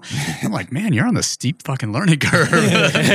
Um, but it was weird because there was a period of time you know once people found out that i was shooting especially in the climbing community that the relation like you could sense like a different level of tension. And then when people find out that like, oh, and I, yeah, we was at this trade show or something, and he bent down and I realized he was carrying a gun, you know, in the Salt Palace trade show or something. Yeah, and then it gets even weirder, you know, or they'd hug and people, my friends would come up and they'd wrap their arms around me. I'd always be checking my, you know, behind my right hip. Where's it? Where's it? Where's it? Whereas it, yeah, So exactly. what, but what turned you Okay. on to that back in the day? Because it seems like, and I've I've wanted to ask you this question for a while because it seems like to go from that subculture, that crowd, and then say, "Hey, competitive pistol shooting." That sounds fucking super interesting to me. How do you even get It- turned on to that? total um total happenstance like i, I had not I, I remember having a conversation with uh, my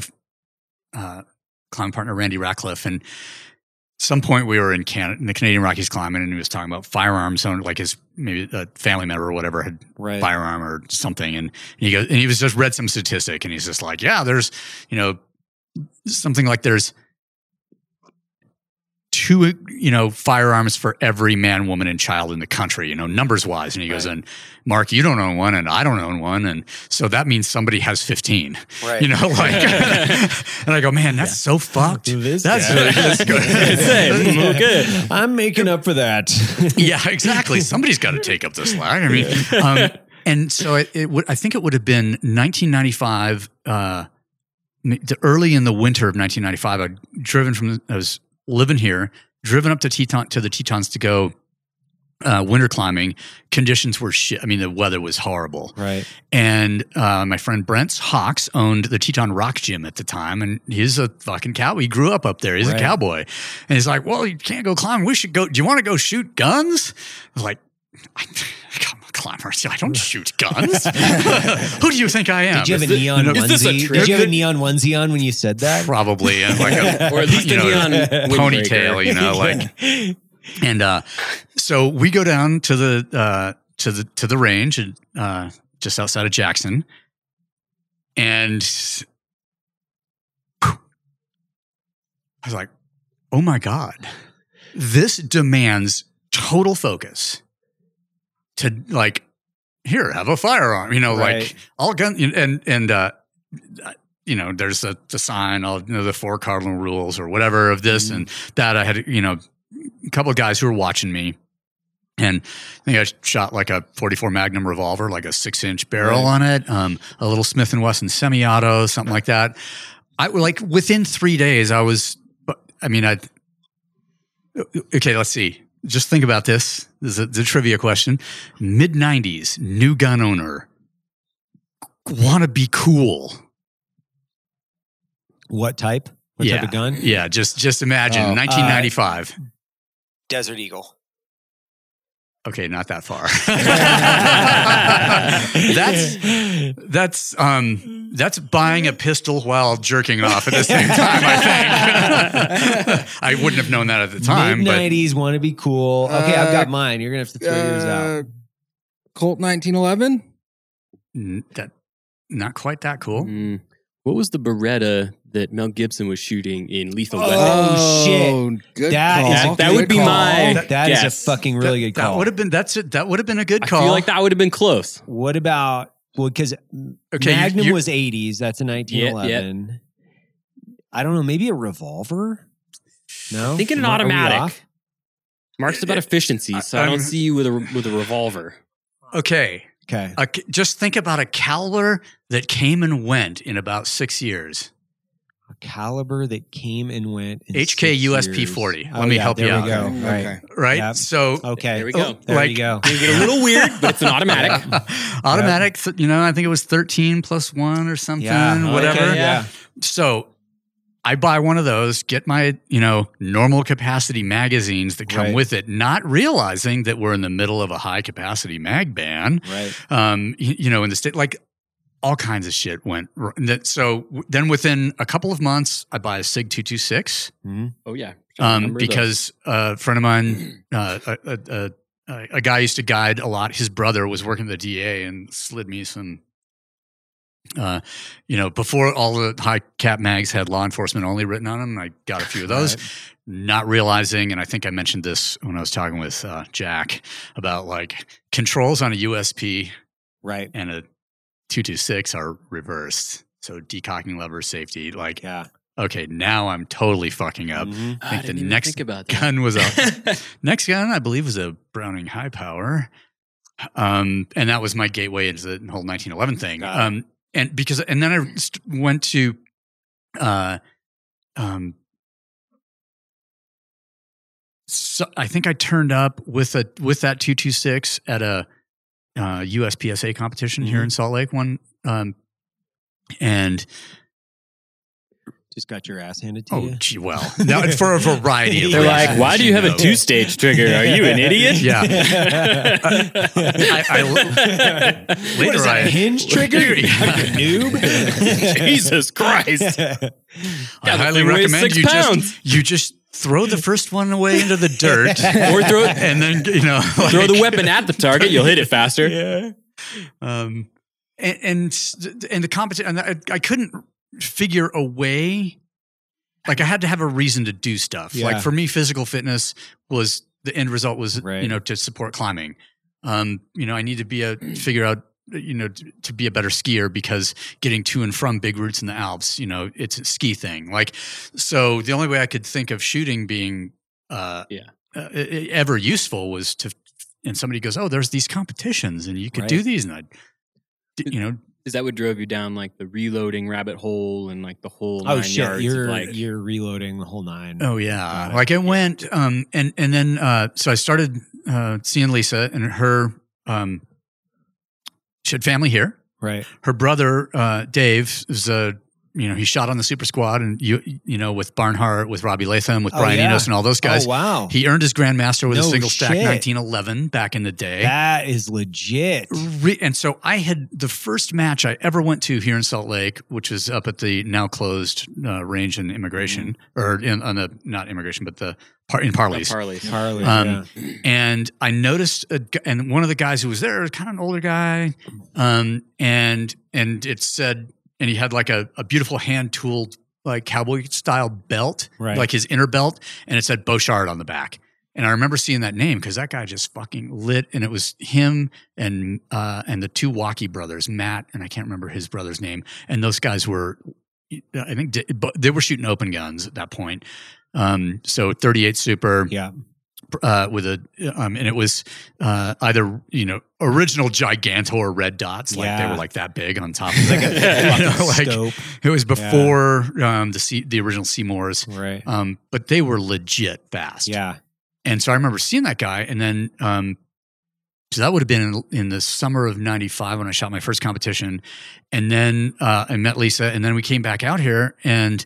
uh, on a, on a visit once, and I went to a, a match with him, fully introduced, Right. and then I was just like, I need to learn all this stuff. And uh, she goes, Oh, well, I know this other guy that they shoot with who's on the super squad. And uh, we can just drop by his place in Montrose on the way back to Boulder because that's where Lisa and I were staying, were living at the time. And so on the way through Montrose, uh, turn up at the range there and meet Ron Avery and spent two days shooting with him. And so, and this was when I started learning, and I had already learned how expensive it was to Right. buy, you know, go to Sportsman's Warehouse and buy Yeah. bullets. Like you don't shoot Right. that much No. and um, and then at that range in Montrose, that's when I met Brian Enos because he was just same thing passing Yeah. through. Coincidentally, Lisa knew him also, also from that whole because she used to go to matches with her brother, Right. and um, so she knew all the hitters, and I just kind of got like like introduced into that group into the top of the circle. Into the Yeah. fucking legends. into the, into the legend Yeah. well having to like work my way you know like I'm a I'm a D class shooter but I just you know sh- hey, you my- can't you can't purchase access. And No, you can't. To have access like that, and then the desire to learn it. Yeah. And that I think was what everyone Saw. saw was Yeah. like, I'm, uh, I come with an empty cup and I will do, like, if you tell me, yeah. you know, some drills to do or things to work on, I will do it. Or like, okay, get rid of this. You, you okay, you need a 1911, you know, you, um, or, or whatever. And, it- Yeah. and, um, and it wasn't too long thereafter that, uh, I realized I probably need a high cap gun and I ended up down at Brian's place in a, where he, when he was living in Apache Junction at the time, and so I was sleeping in his trailer and going out to his shed every day, and he helped me build a. Um, you know, I started with a, a stock Okay. STI at 40, and we did all the work on the grip and and uh, lightening everything that could be lightened Yeah, and yeah. tuning it up and build dial in a load for it, and um, and uh, eventually I got away from that, went back to single stack because I, I realized like okay, okay, I'm like I'm the gear Yeah. guy, and it's I'm just gonna end up with one of those guns that's super fucking loud and holds thirty rounds, you know, and then um and and and that lucked into you know I'd go down and shoot with with Brian, I'd meet Robbie, I'd meet you know all the guys who, from that Phoenix Tempe zone who I mean it was the it's the the heavyweights of USPSA uh, at the time, and um, and then like, and then uh, uh, Robbie was actually who introduced me to uh, guy. He was doing all the handgun stuff for guys at behind the fence at Bragg, and Right. he was the one who introduced me there. Yeah. in 1999, and that was like, and to be you know. I don't have to prove myself as a climber or like to Right. get introduced through that that door and then go back and spend five days behind the fence and go to the range and be able to hold my own. That's fucking crazy. And then that was like everybody realized he's not that hippie Right. guy with he comes with the hack, you know, half key sack and some devil sticks or some shit, you know, like hey man, Well, what, and what- because- because what that- are those what are those Yeah. things that the hippies always use? That- Yeah, the that- balance yeah, those are devil sticks. I know what you're talking about. Let's sling some lead and play some hacky But, sack. But like huh? Those, convers- those conversations do go on. I, we talked about it like when we drove out to go shoot in the desert. You Yeah. know, like a few months back. Like those conversations go on when when we all go to courses. If somebody's been there before, and you know whoever's running the course, like the instructor is not in the military, has never been in the military, Right. but you know for a fact that they are a good shooter or they hunt or Yeah, something, yeah, yeah. something Yeah. in that spectrum. It's like Yeah. no, no, they're cool because X. right. It's an immediate validation and nobody worries about vetting you. Like it Yeah. just doesn't Yeah. happen in the back of your head. And then that makes your job easier as an instructor because nobody's sitting there like, all right, sure, dude, you hippie. Like nobody's Right. playing that game because you're vetted in their head. and, and you don't have to and i wouldn't have to like pr- do some uh stupid fitness thing you know like invent To- to some prove your little exercise that no one else can Like do but i've been practicing trick. for five fucking years Yeah. Look, I You can know, juggle and exactly, do a one arm pull up. yeah Yeah. yeah. Yeah, exactly. Or now I can I can shoot the plate rack and play hacky sack at the same time. You know, or, like, or you know whatever. Uh, um, but but that uh, yeah, the the validation was like it it helped so much. Or I'd Right. show up, you know, anywhere w- uh, on, on a military thing, and like, hey, we're gonna go do this, and then Right. okay, oh, I know, I know, I understand, I know this platform, and I'd get the rifle and I could Yeah.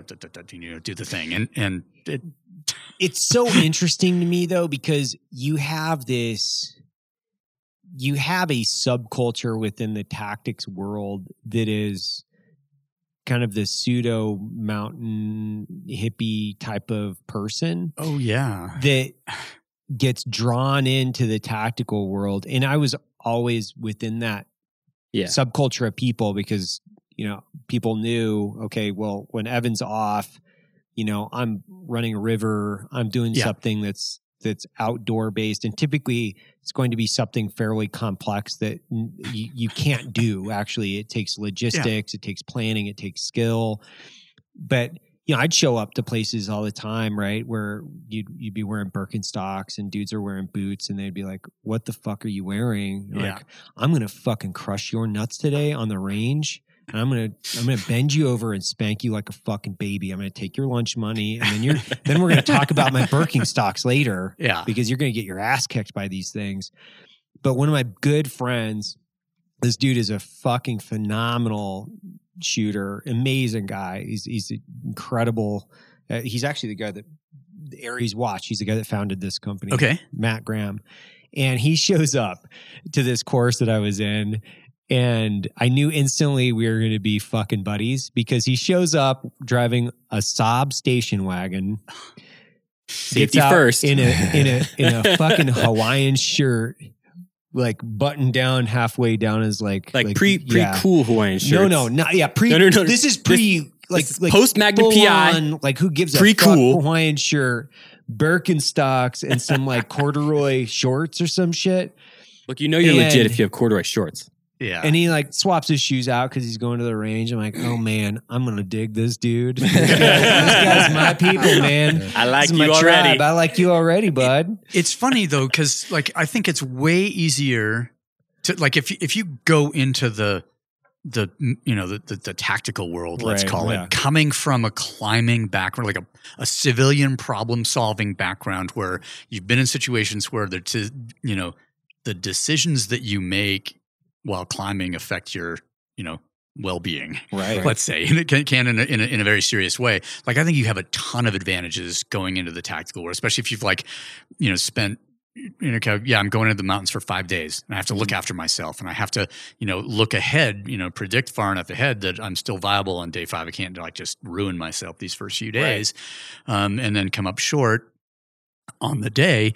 Um, I think that's a, a like one of the better backgrounds that you could have, uh, and in when I first started working with the teams and would go out to Pickle Meadows at- or the Mountain Warfare Training Center and, and work with guys, and I'm just like, look, I I I would r- rather teach a person tactics, you know, the guy who had a solid background in the mountains tactics than try and teach someone who came from the city and Yeah. had a solid tactical background to move around the mountains. Yeah. like I there's a, a, layer of like or a, a, level of autonomy that you get from looking after yourself out in Mhm. the out in the wild that I think is super valuable. Well, and there's a layer of caution built in that isn't Yeah, that isn't stuck inside of anxiety either. Like somebody that's never moved around like that is going to be anxious. Yep. Whether or not they're cautious, but somebody that has done it is going to be cautious and probably not anxious. And I think your decision making is different. And I think also you you spend like if if if it's an uncomfortable environmental situation, the amount of energy that you that, that is spent just trying to um like do your daily hygiene stuff. Yeah. You know, just like, okay, I need to look after myself. I need to, okay, these socks, they're wet. I need to take them off. I got to put them inside my puffy coat tonight when I'm, Right. you know, when I'm sitting here shivering to try and dry them out. So, I, you know, like all those things that are automatic if you've done it enough Yeah. um, cost a lot, and, and and just moving around on on the on technical terrain and real guys, you know, watching uh, how hard people have to concentrate about foot placement and stuff like that, and you're like, yeah, you're you're you know you sensitized, you got your head on a swivel for an hour here. In, you know the first hour into this two day exercise, but after that you're just looking at the ground all the time, and you're super easy to run up on. Um, but the but and and and then the, the the whole switch from like heavy boots to very lightweight shoes and then back to a midweight boot i'm just like trying to teach all the time. Like there are places to save weight.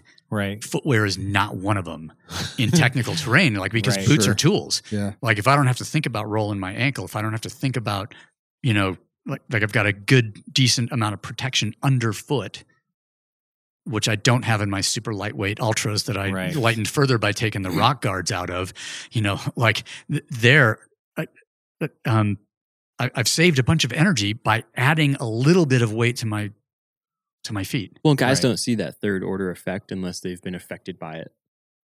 Yeah, Well, and you feel the consequences for poor decision making and the second and third order effects of poor decision making because of that, right? So Yeah. you, you know, you pack your gear, you plan your fucking routes or whatever it is, and then you get in the middle there, you're, you're not turning back. Like you're like, fuck.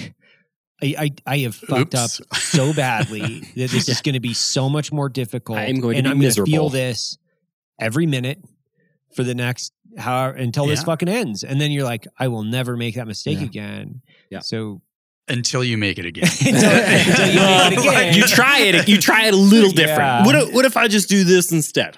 But it's the, the, little. the worst lesson is the one that you is re-experiencing the one you already learned. yeah. Like, yeah. Fuck, I completely I did this Oh, before. Exactly. Shh. like don't tell, like, don't admit it.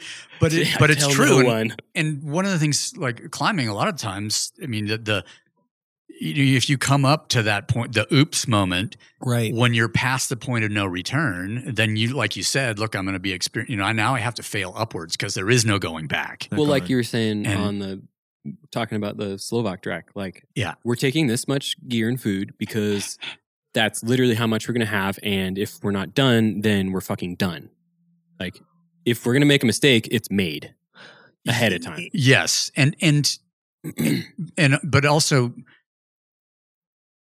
sometimes those decisions get made without knowing Yeah. exactly what you're getting into right Uh, like i didn't realize i mean it never occurred to me like because you know i don't i'm not trying to not necessarily trying to get to a point of no return right. but once you do the liberating like the, the sense of liberation is fucking amazing just Yeah. like because up until the point you can go down you're always got that wargaming in your head Mhm. of like okay if we have to bail from here this is what we're going to do um, you know we're going to use these natural anchors we can probably get v threads in that one spot you know or whatever or i think we can get off to the side but as soon as there's like no going down and no escaping to the left or right man all energy is po- aimed upwards on Right. that outcome Yeah. which like but you can't launch that way like there's no way without if there's a way back then then there is then i think it's impossible you, everybody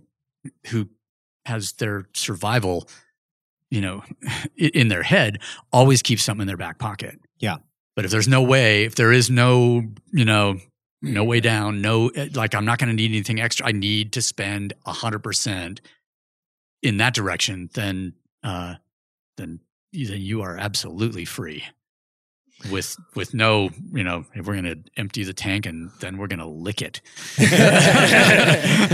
that last Yeah. drop out of there.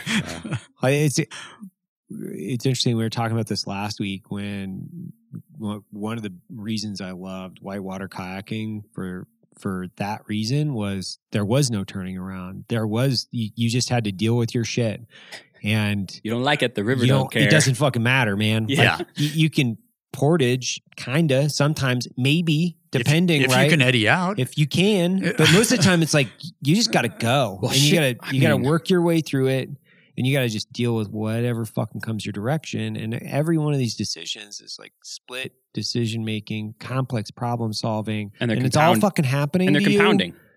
and you can't you can't stop it. It's it's it's like a fight, but it, you just can't stop it. It's fucking it's taking you, whether you like it or not. You're going, and I love that. So you better like it. I loved that aspect of things because it's it's you can control the entry, and you can kind of control the out, but you know it's how you know how how you've trained prior to the the entire fucking process what type of gear do you have the gear is relatively limited to what type of training you're doing what type of process you're moving through Mhm. which i love the way the military actually teaches people how to train at times because yeah. the crawl walk run aspect of things but i see a lot of military guys at times where they're they're really uh they're they're they're stepping with trepidation trying to get into the run phase and it's like no man you got to fucking send it it's time to put your big boy pants on and just deal with your shit because yeah, you crawled and walked already, it's man. time to go like it's time to time to get the fuck out and let's Yeah. do this I think mean- you're so much more efficient as a human when you don't have that thing in your back pocket. Whether it's Yeah. going through a school or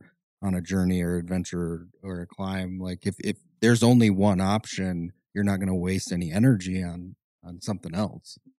But the day that you need that thing in your back pocket, Mhm. it's really nice to have it.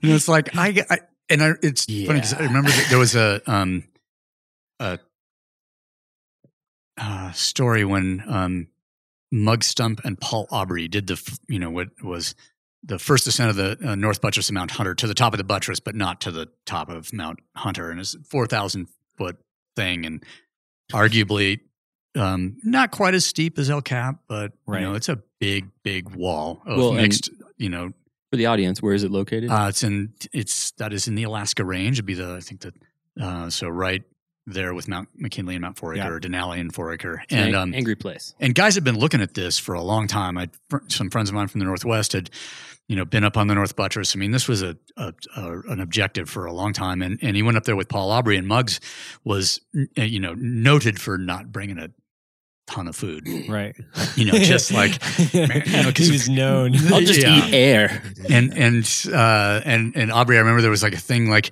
he handed he there was in the article that came out afterwards. He was just like, um, because Mugs was doing the lion's share of the hard climbing and leading because he was that much better than pretty much everybody else on the planet at the time. Um, and Paul Aubrey was, I, I- I think, was uh, in, in the article said something about like handing Mugs the last Tiger's Milk bar, something like, I can't have him running out of energy up here because understanding full well that you know Mugs was you know shouldering more of the the, the load, and uh, I realized like okay, that's I I'm gonna have a fucking Tiger's Milk bar in the bottom of my packet, you know, or something Right. something uh, whatever the equivalent of that is, because on the day like. Man, we need to. Somebody needs to be making some good decisions here, and we're all too stupid from you know lack of food. I mean, you get really, really sharp on a certain amount of hunger, right but then that goes away on a little more hunger. Doesn't Um, take much. and, and fatigue. Yeah, I can't imagine like w- when you're talking about 40 plus hours of constant moving and that type of energy output. Were you were you were you starting to uh, hallucinate at all at that point? Had you already been? well, sorry. The, the flashbacks Nixon Yeah. promised me. Um, were you hallucinating from internal lack of sleep? I should say. I'll preface that. yeah. Yeah. I mean, essentially, the um, I, I was, I never had like sort of visual type hallucination. A lot of, except in the Himalayas, and that's more related to hypoxia than fatigue. Got it. But if you're, you know, say at twenty five thousand feet, and you've been there for a while without oxygen, or twenty six or whatever, Right. um, there's the the third man, you know, kind of thing is totally real. Right. Um, I mean, start talking to him. Yeah. Uh, some, you know, or or it's the shadow, the feeling, the you know, whatever. But um, uh, the but Scott and I would uh, would get uh a couple of different times. We got just pretty serious auditory hallucinations, Mm. like um, and the joke was always came from there was a something sampled. I can't remember the name of the movie, but there was a, a skinny puppy track I think called "Stairs and Flowers" um, that uh, th- th- this m- thing sampled from this movie, and they're like, "Do you hear that? Do you hear that music? That band?" and, and and and I don't know what the situation was in the movie, but it would always be in the fucking stove. Like we're stopped somewhere, sitting on a ledge, melting snow or ice to get something to water, and there would be fucking voices or music coming from the stove, and so that was that was kind of the joke. I mean, and, and you every this there there is a period when the the all the sort of expectations or prejudice or whatever goes away from fatigue Right. and hunger and there's a and there's a, a mental clarity that comes from that uh, that initial hunger the the under you know because there's i don't have any blood in, there's nothing no food in my stomach to digest there hasn't been for a long time right. so all of that is available you know here and and and but then you get uh and and i, I and we've i felt like up to 24 maybe 36 hours you're pretty sharp hmm you start getting real fucking stupid right around 36 Right. and on that particular route on the Slovak Direct, right, it was right around in that time frame, 34 to 36 hours, where we had a route finding. De- I had a route finding decision to make, and to find a way that's not too difficult through this rock band that was above us. And I was fucking too stupid, and I think we made two different uh, attempts through this rock band before finally like doing the end run around it, um, which is where we should have gone in the first place. And uh, um, and then up a little bit higher uh, Steve made a, a, a decision, and this is like then we're like at 55 hours in at this point or something like that, where we could have continued directly up the Cassin onto this, you know, up this known terrain, following tracks from uh, Mark Westman and his partner that had like we had our the route that we were on had joined them, and they were, you know, a high far enough above us that we couldn't catch them, um, and but not so far ahead that the tracks that they had, you know, the boot pack that they'd put in Right. on the ridge was getting filled in. So we had every advantage there. And Steve was just like, he saw the, he knew that we had to traverse off um, to head to, to uh, join the normal route and get down um, and just headed that way. And I, I remember uh, at some point, um, all, you know, I was right behind him. Scott was a little bit further back, and we uh, Steve stopped. I caught him. Scott caught up, and and I said something like, "Man, I don't know why we're over here. I don't know. I don't. There's no reason we should be here." And I think Scott said something like, "I can think of 60 reasons why we're over here," which is every fucking hour essentially that had gone into it. It's like, "Yep, it's true. We're real stupid right now." You son of a And- bitch. and uh, you know, leave it to Scott to come up with the, you know, the the wisdom bomb in the mo- in that moment. Um, so, so I think up to a certain point, there's there, you know, good decisions are made, and then after that, you have to build, uh, either watching each other Right. type of safety features into the team relationship um, or or other mechanisms in to look after because you know you're going to make stupid choices. I can't even imagine like like working your way through climbing partners over that course of time because the people that match your personality in the sense of who's this person that I will actually not want to fucking murder after a few few hours actually has the endurance and capacity in order to bring value to the team like like I can't imagine how many arguments have you gotten on in fucking on mountains to be like I, I think about that history and I'm like, oh my God, man, how many how many fucking slippers did you have to put on before you found some Cinderellas in that thing? Fuck. Um, not a lot. I mean, there's there's a like the, the that the I guess the available number of partners who are on a like a, a similar level, technical ability, vision, et cetera, Limits your are pool. uh, limits the pool already. Right. But also the the um the who's the partner, who's the right one for who I am as a climber and what I want to do like right now Right. and it can't later it got a little bit mercenary but like um when randy rackliff and i went to the canadian rockies and we both spent a lot of time in the french alps soloing Right. um and we both loved climbing frozen waterfalls without the rope and it like our overlap at that time was completely consistent and and he had no he had no ambitions to go to the himalayas though Right. which is where i was like he, he just liked hard ice. Yeah or, or hard alpine routes of you know in the three or four thousand foot you know and he'd soloed a bunch of hard rock routes in the alps as well um, but things he could get out and do in a day maybe one bivy something like that and and that didn't require a ton of logistics uh, Right. just to get out and move and so that trip um, to the canadian rockies where you know our last the last five days we were there Um, we simul soloed Polar Circus, which is a 600 meter, you know, I think grade five plus frozen waterfall.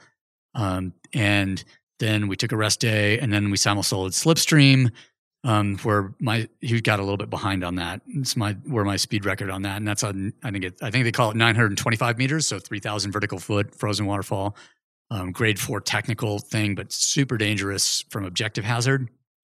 And then took another rest day, and then did the first descent of the reality bath. Another 600 meter frozen waterfall. We called it grade seven, um, but it's probably technical grade six, six plus, and an engagement grade of seven because it's got this gigantic Serac over the top of it. Um, and that's fucking 1988, and, not, and that route still hasn't been repeated. Wow. Um, but we overlapped perfectly Right. for where we each were at that time. Um, and on that trip, I met Barry Blanchard, um, who was my partner for the next little bit, and and vice versa, because he had been to the Himalayas. They had money to go back Got it. for. Right. They had lost the third man of their or the fourth guy of their four man team. Right. So they invited me, and I was just like, okay, this is fucking perfect. Everybody on that team, him, Ward Robinson, Kevin Doyle, all guys, you know, ton of experience. All guys had soloed a lot. Um, and that right there for me is the thing. If you've only ever climbed with the rope, uh, at least for me at that time, I was just like, well, I don't really. I like to make up time. Right. you can cover, you know, if you take the rope off, you can cover and you know just don't fuck up. Right. Um, and you can cover a lot of ground that way. I think you said So- that about those routes in the in the Rockies uh, that that you did with him. Like, yeah, I mean, you guys could repeat it if you're willing to take the objective hazard of climbing alone. yeah. Like, if you could, if you don't fall, did you go through that? Did you go through a phase where you, you just didn't give a fuck? Like, I mean, in order to do that, it seems like there's got to be a psychology of if I make if I make a mistake, I'm dead. But keeps you okay, keeps you sharp. yeah, I mean, there, I don't know how it that started for me. I mean, I wasn't. I'm, I'm not antisocial by nature, but I'm mm-hmm. also very. I, yeah, I I didn't look at it philosophically in the beginning. It was just Mm. like, okay, I don't have a partner for the day, and I'm, and I, I know that this makes me more capable. It's just like, yeah, you can. Um, I mean, I always kind of joked or there was a period of time where I was just like, yeah, I mean, I don't the dojo, you should just train with a live blade, right, you know, or totally fine. the, like, uh, but I, I mean, Totally that would, I guess that would be the equivalent. I don't Right. know, but it's what I would. like I don't want to speak out of turn for you, but I'm sure that kayaking alone is similar. We're like, Oh, I don't. I think combat's probably more appropriate Yeah, well- because they're they're like you have to have a level of commitment. I know, like after you figure out, like, okay, well, drowning's not that bad. Like if you're just gonna go to sleep, basically. Because I remember the first time very acutely, like I was pinned underwater. I was like, oh, this won't be that bad. So okay, I mean, I guess, but I've I'm had like this. two. I, I'm good with this. Like I hmm. didn't want to, obviously. I was trying to get out, but I'm like, okay, Guess well, this that, is that ain't that ain't that bad. Fucking hmm. Yeah. a man, like, you know. But I mean, you're like 18 or 19. Like it's not like you have a conscious, coherent, developed thought. You don't even have the capacity About to how barely- fragile what this is. You don't understand how important it is. You know, Yeah. I don't know if I actually understood that until well into my 30s. Yeah. Because you know, there were days where you're just like, who gives a fuck? You know, later in life, right? It's just, you know, you cruise around and, hey, let's try to get into Sadr City for fun. Like, we don't really need any real information. Maybe we go pick a fight. Fuck it. Let's get it on. You know, I- I, mean, that- that, but that's where, yeah, So the interesting thing there is, uh, I mean, for me, um, where where I would say, and it's not you know better or worse, but what, the thing about climbing is that that but the the sh- when stuff goes, like you're making these decisions in a relatively slow way. right. Like you're confronted with certain risks, and you're like, man, okay, I think we can, I think I can get away with this.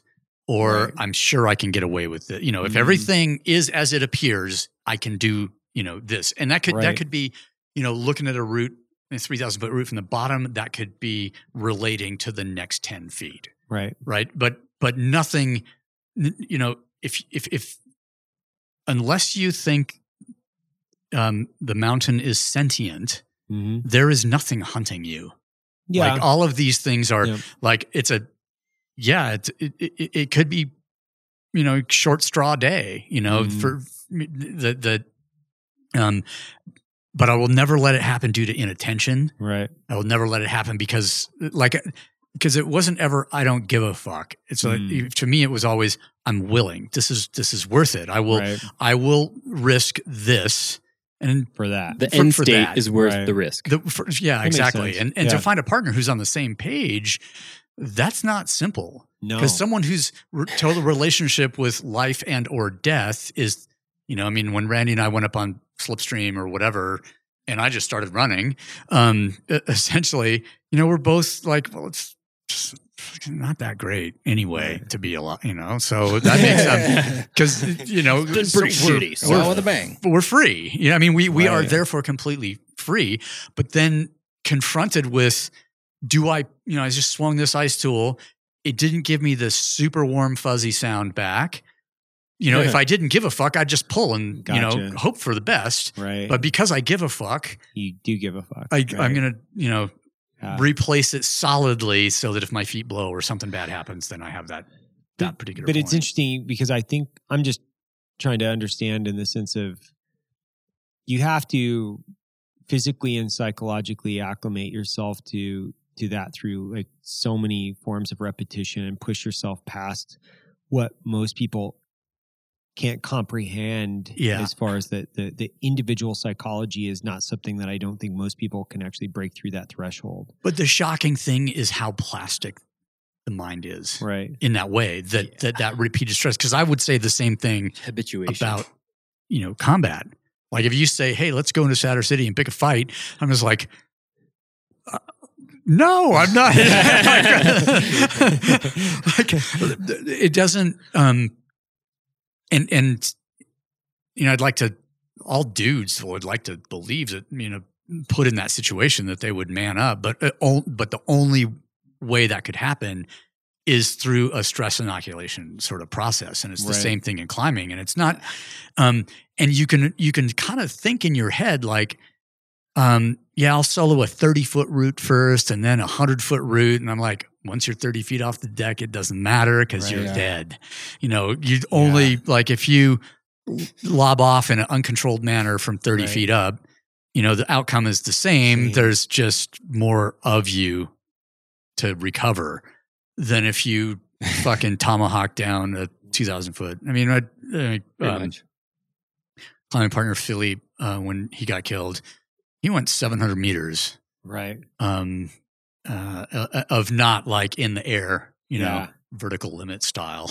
Right. of whatever. But um, uh, I later had a, I mean, it was pretty fucked up when they recovered him. And um, a couple years later, I actually uh, had a long conversation with his mom, and she had recovered this pullover he was wearing when he took that ride and had stitched up, all- you know, the, like had washed it, didn't get all the blood out, stitched up the hole so she had something of Mm. him right. left. And I was like, man, you get fucked up when you fall, you know, when you cartwheel that far. Right. Yeah, we're And, not. um, we're real fragile, and hit- yeah. hitting things fast is not good for humans. Jeez. And, and, but, but, but there's a, the, the, the trick, the mental trickery of thinking that, you know, 30 feet is any different than, you know, 300. Right. um, i- i- is, I mean, you can, you know, fucking get in a little altercation in front of the brew pub and hit your head on the curb and be just as dead. Yeah. So, right. um, but but going through like a process of of that inoculation, like oh, I'm comfortable on this grade of rock climbing. Right. I'm super comfortable, so I can just you know paddle Mhm. in a way. Uh, and I'm, I bet it's the same in the river. And the difference there is that the you are in a moving, a very dynamic environment. Um, whereas the ideally the mountain's not moving. if it is, uh, These don't go nowhere. I think uh, we have bigger problems now. Is, um, is the line that is supposed to be? that is a super short straw you pulled. Oh, yeah, yeah. Fuck. So I, I was cruising through some of your stuff, and one of the things I was watching today, in it, it the videos looked kind of lame, so don't hold me to this. But like the place fascinates me. Antarctica fascinates me, but I mean, how what, the video looked kind of that was put together. Yeah. it looked super cool, but it was too fast. There wasn't enough depth to it for me. I was like, man, what the fuck did you guys do? Just like go down there and do one route, and then that's the way it looked. I know. I, I wish there was a making of for that particular Yeah. thing. Um, It was way too fast. Like I was like, what the fuck? so it's a minute and What the fuck did 30 you do? seconds Yeah. because we were down there shooting a, a, a commercial. Oh, and, okay. And so, and uh, you know, you go to movies theater in foreign in different countries, different places around Right. the world. All the the there there there are these minute and a half minute or minute and a half long advertisements ahead of the Ah. instead of the instead of trailers for other movies. There's like the advertising, okay. and so, um, uh, HSI, which is a production company in LA, had um had got a contract with uh, Hollywood brand cigarettes. Oh my god. And there's a reason you're shaking your head that you've never heard of them. right. Is it was a Brazilian brand, um, and only sold like it. It's, and I, I'm just gonna trot this out. It's every you know. I- Statute of limitations long gone. It's a bad, you know, whatever. But br- it only sold in certain South American countries and Eastern Europe because of whatever toxic shit got it went into these fucking cigarettes that they Whatever special stuff they put in. the special stuff that you know to get you more addicted or to get you give you a little more buzz um, uh, was something that the FDA was not down with here or other countries that Yeah, had yeah. stricter um, rules about that stuff. So uh, they did three different commercials. One of them was the iceberg climbing thing in Antarctica. There's another one a friend of mine was on. They were sandboarding down those dunes, those giant ass dunes in Namibia yeah. and then flying this like single engine acrobatic plane over at the same time, which was pretty. So my friend Andrew and another um, another guy who pro snowboarders went over there and figured that whole thing out of like, yeah, you use pledge on the bottom of your board and you dull the edges. So, you know, like they had a whole thing to make the boards go faster. Um, and then there was another one which is riding dirt bikes around a like an open pit mine somewhere Okay. and with nods and the whole nine. That's it cool. was fucking Yeah. wild. wow. Um, so I did those three different commercials, and and um, so I got on the climbing one. Right. Um, a as you know, so myself, Mark Wilford, um, there was a couple other people that uh, a couple of, one other uh, climber, um, a gal from Yosemite whose name escapes me right now, which is. Uh, um, we were the talent, and then a bunch of other hitters from the climbing community. Um, Rolo Garibotti, Kevin Swigert, Bob McDougall, um, who were on the safety crew. Got it. And we went down, and the thing is like, we're going to climb icebergs out of zodiacs. And I'm like, Sounds like a great idea. this is, and I, I was like trying to figure out, okay, I, I know what I'll be wearing. I know that doesn't look at all like scuba diving equipment. uh, I know that uh, my crampons have 12 points each, so that's 24 there, plus two from the ice tool, maybe a third ice tool for a spare in case I break a pick. So I've got like uh, these sharp points, and this is a fucking inflatable boat. This Yeah. is like, this makes no fucking like. Right. Water's, So we- water's a little cold. Had to figure this out. In Little fact, it's where where we were. It's, the water temperature itself is below freezing, but the salt content is so Yeah. high that it it's still liquid Right. and um and it was i mean that was one of the more as far as like fucking a ball or boondoggle trip goes Yeah. it's like i will never be able to afford going to antarctica so i will do a cigarette Fuck yeah. commercial and people Fuck would be yeah. like you guys are pro- promoting cigarettes i'm like yeah. yeah. Did you see what we Yeah, did? are. And then they hired a sm- and this guy that so there was a guy that they hired to be the smoker Yeah. so like He looked completely out of place. I Oh, noticed totally. that. I was like, what the fuck is that guy doing? Why are they smoking at the top of this? It's the first thing. because it's celebrating, you know, Oh, because it's because it's some cool shit. But apparently, he's a guy uh, who can make smoking look cool. Like, because I'd just be like, cigarette. Right. oh, shit. Um, not that bad because I did smoke a little bit in my life, but um, but he, you know, he's a craggy looking. Yeah, yeah. You know, it's like outdoor. You know, they're just like, who's the Marlboro man? Who's not? Like, who's Yeah. that guy? Yeah, yeah. And I can't remember that dude's name, but um, he was, the, you know, that was his whole job. Is like, we're going to helicopter you to the top of this fucking iceberg for the smoking moment. You just have to be with us on this fucking, you know, 210 foot boat, going from sailing from Ushuaia across the Drake Passage to the Antarctic Peninsula. dude. Every just fucking seasick as fuck. Right. Like everybody, just horrible. Like Well, Uh, and that the and- image that I saw, which I thought was so fucking cool, was you guys were at the top of whatever it was, Yeah. right? iceberg then- in the middle of nowhere. That if there's not a helicopter, You're not getting there. you're not getting there. Incredible because it's ocean below you, and it's just such a it's such a badass image of climbers going up and you're climbing this fucking ice wall out in the middle of nowhere. It's just like so fucking crazy. It was insane. Yes. Yeah, it's fucking crazy. I can't. Like- and I mean, there is, and there's kind of a shot at the um the the, the tail end of the, the the thing that's on the my old website. Um, there is like the, the the in shot is of this helicopter like going off, and then it just kind of disappears into the sun, and it's completely overexposed, and it completely just and. Uh, I have had like been dropped off by helicopter in some places before. right. Like when we did that the big rescue on top of McKinley, which um, you know, okay, I know I can get down from here. Right.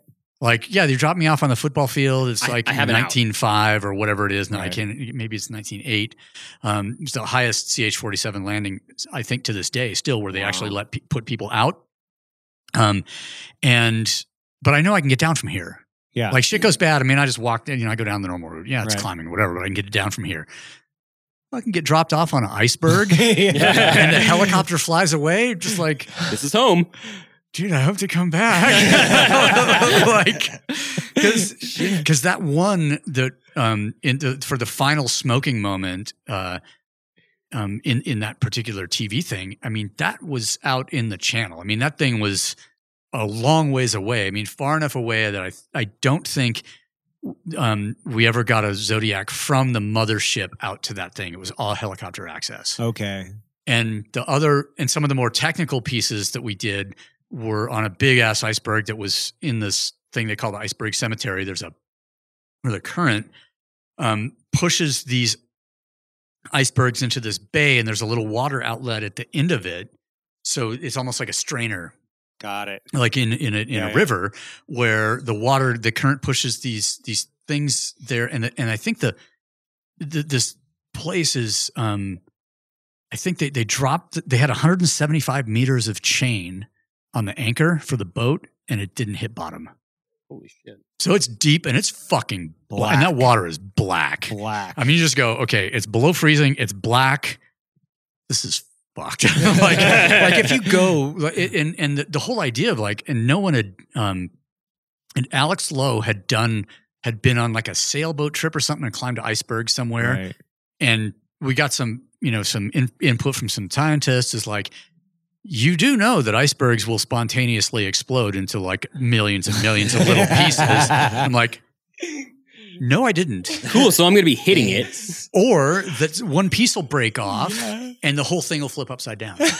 Like that's all it takes. It's like, yeah, because there's like a there's an equilibrium, especially Oh, if they're Jesus. floating. Um, and they'll and a lot of times you see these things where there's like a it look, there's an iceberg and it looks like a big arch Right. because the water has just been, you know, just the waves have been breaking against it, breaking against it, breaking against it, it forms an arch. And uh, um, uh, one of those, you know, directors like we're in the Zodiac out in the this iceberg cemetery, and they're like, "That arch, man, that's super cool. I want to film you guys, you know, sending your, you know, driving your Zodiac beneath that." And we're like. Anything for a dollar. I mean, I don't know. like, I, I hope we get away with it. But, and we did see when we came across one of those blown up icebergs, like, because Right. when they, when they blow up and they become, you know, chunks that are, you know, they're small Right. and and then it'll just be like an oil slick in the middle of the Lemaire Channel or someplace like that, where like current kind of assembles all of those different chunks into this thing, and they're like, okay, here lies iceberg. Right. Um, and then we did watch one from distance, you know, big ice cliff kind of calve off the side and the whole thing just like boom. And so Mark Wilford and I were looking at that and we're like, what the fuck do we do if that ha- okay, if it explodes, we're dead. If it flips, we're dead. right. The only thing where we might end up in the water where we're still alive is if one of us, like if we fall Right.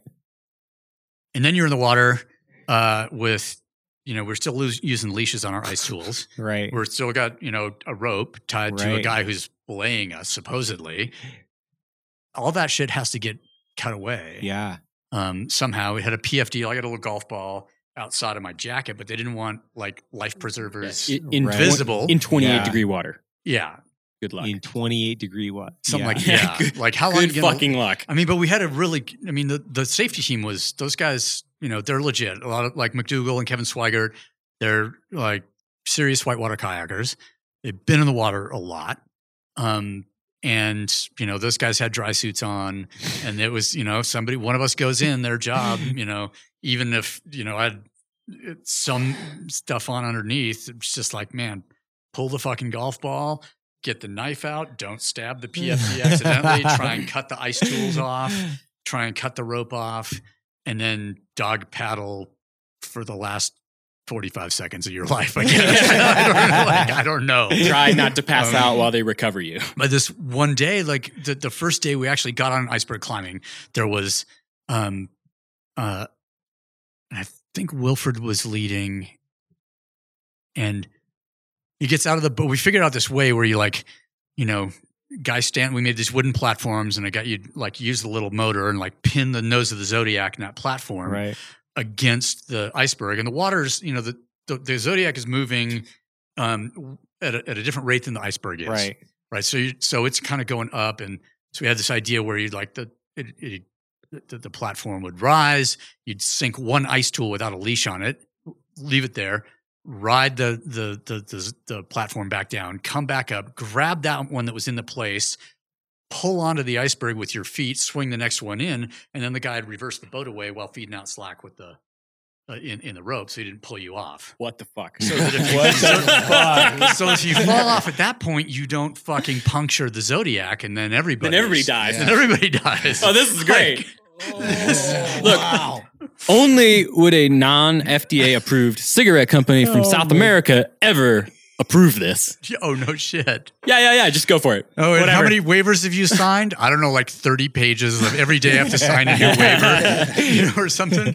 Um, and then climb up, put an ice screw in, something where the, bel- the guy could belay normally, and then get the Zodiac in and maybe a little bit off to the side. Oh, like where he could pull And- in slack because now you have a little bit of pro. So yeah, Yeah. okay, okay.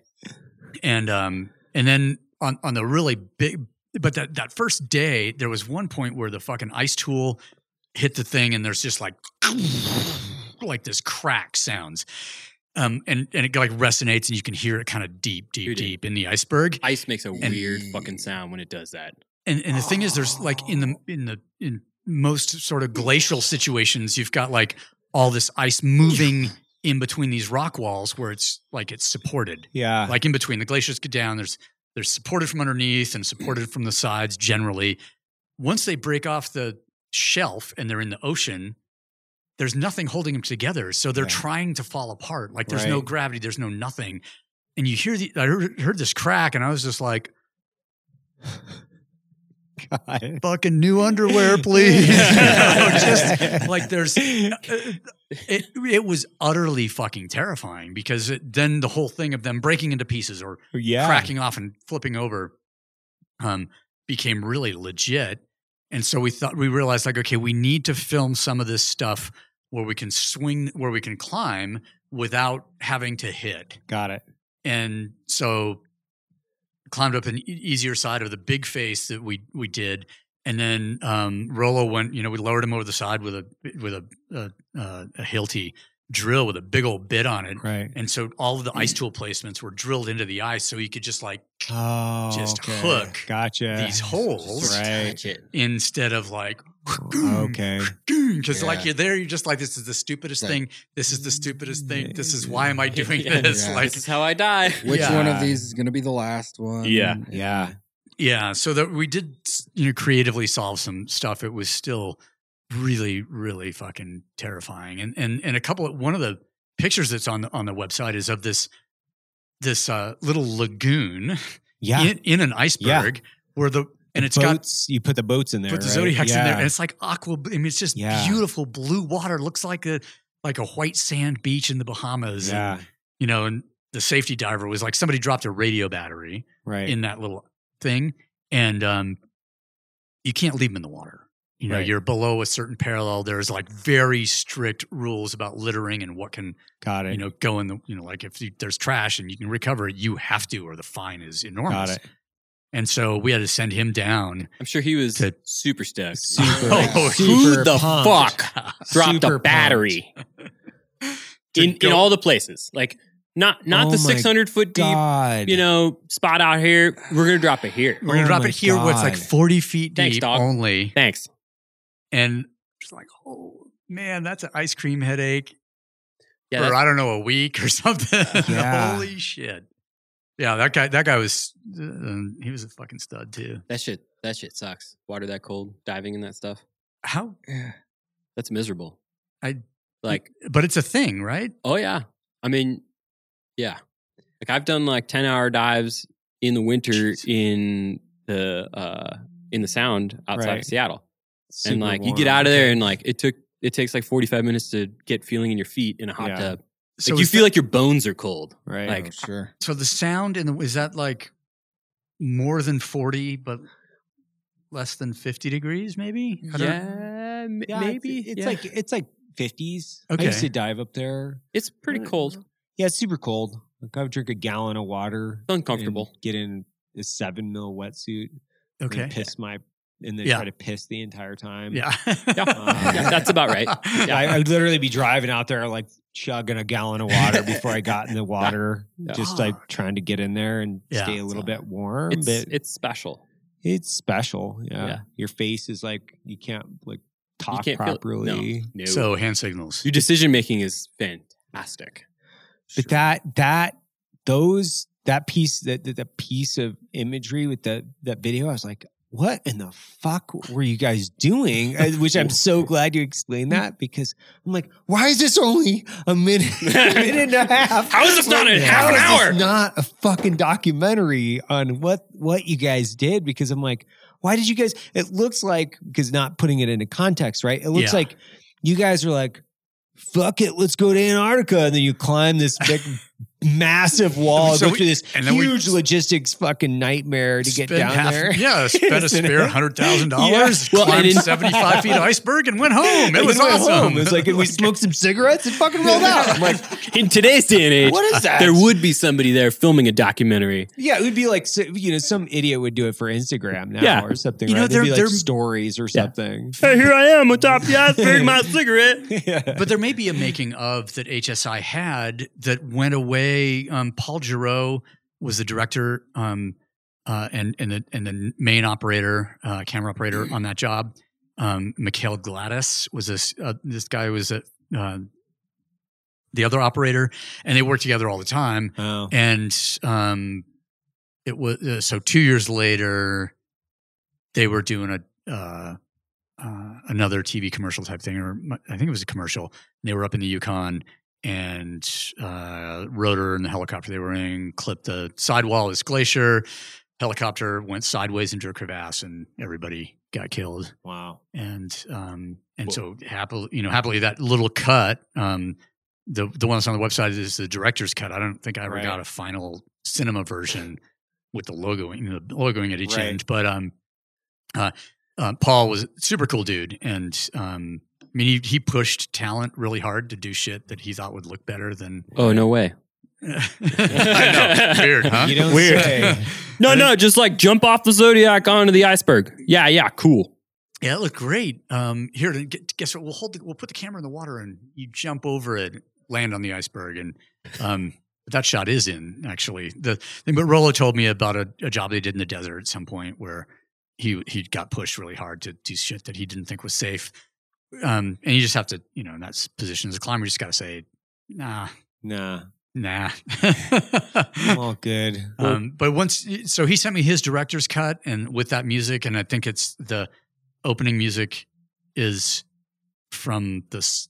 Uh, it's a Daniel Lanois piece from the Sling Blade soundtrack really? and then the and then the uh the, the once the ice climbing starts it's a pirated prodigy song Right. um which i thought was pretty cool but he sent me that and i was hoping to be able to get another job with him at some point because i was that, that was a well-paid gig Yeah. i mean bought my first leica with you know money from that job How long? How long were you? How long was that entire evolution? it was like um i, I two and a half weeks on away from ushuaia on the boat Right. Whoa, Yeah.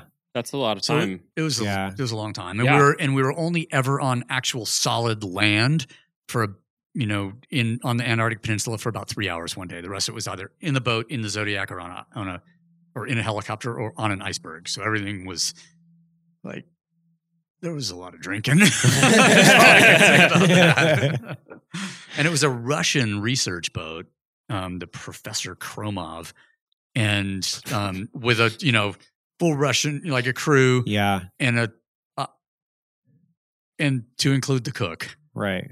Vodka plenty. So yep. Vodka and cigarette the smoke, I'm Argentine sure. Quilmes, you know, Quilmes beer, which was kind of my favorite. It was like it's Q I L M E S or something, I think. But um, yeah, we, we before getting on the boat, Wilford and I went to the liquor store. We're just like this. This feel like I went on when I got on the boat, saw the accommodations. I was like, this looks like a hard drinking job. well, they, yeah. So I, I, I kind of went through a few things here, Okay. and so you talked. I was I was watching an interview with you earlier, and you're talking about kind of feeding the beast in a sense of, and I I didn't quite get the first snippet of it, and it sounded as if you're talking about was it social media what you're referencing in that in that context? Probably. Yeah.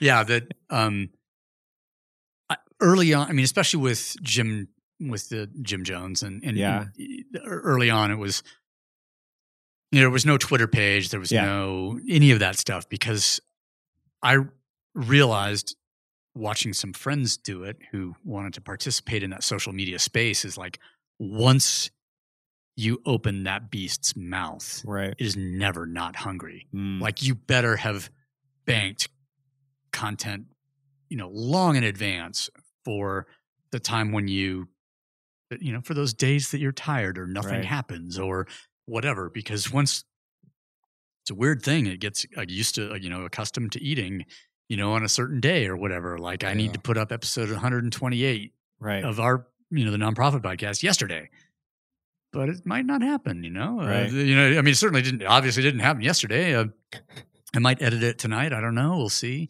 um and and put it up but there's like in the, oh, but you guys always post on monday I'm like yeah haven't you seen the sign in our podcast studio? It says you know home of the nonprofit podcast recorded weekly usually?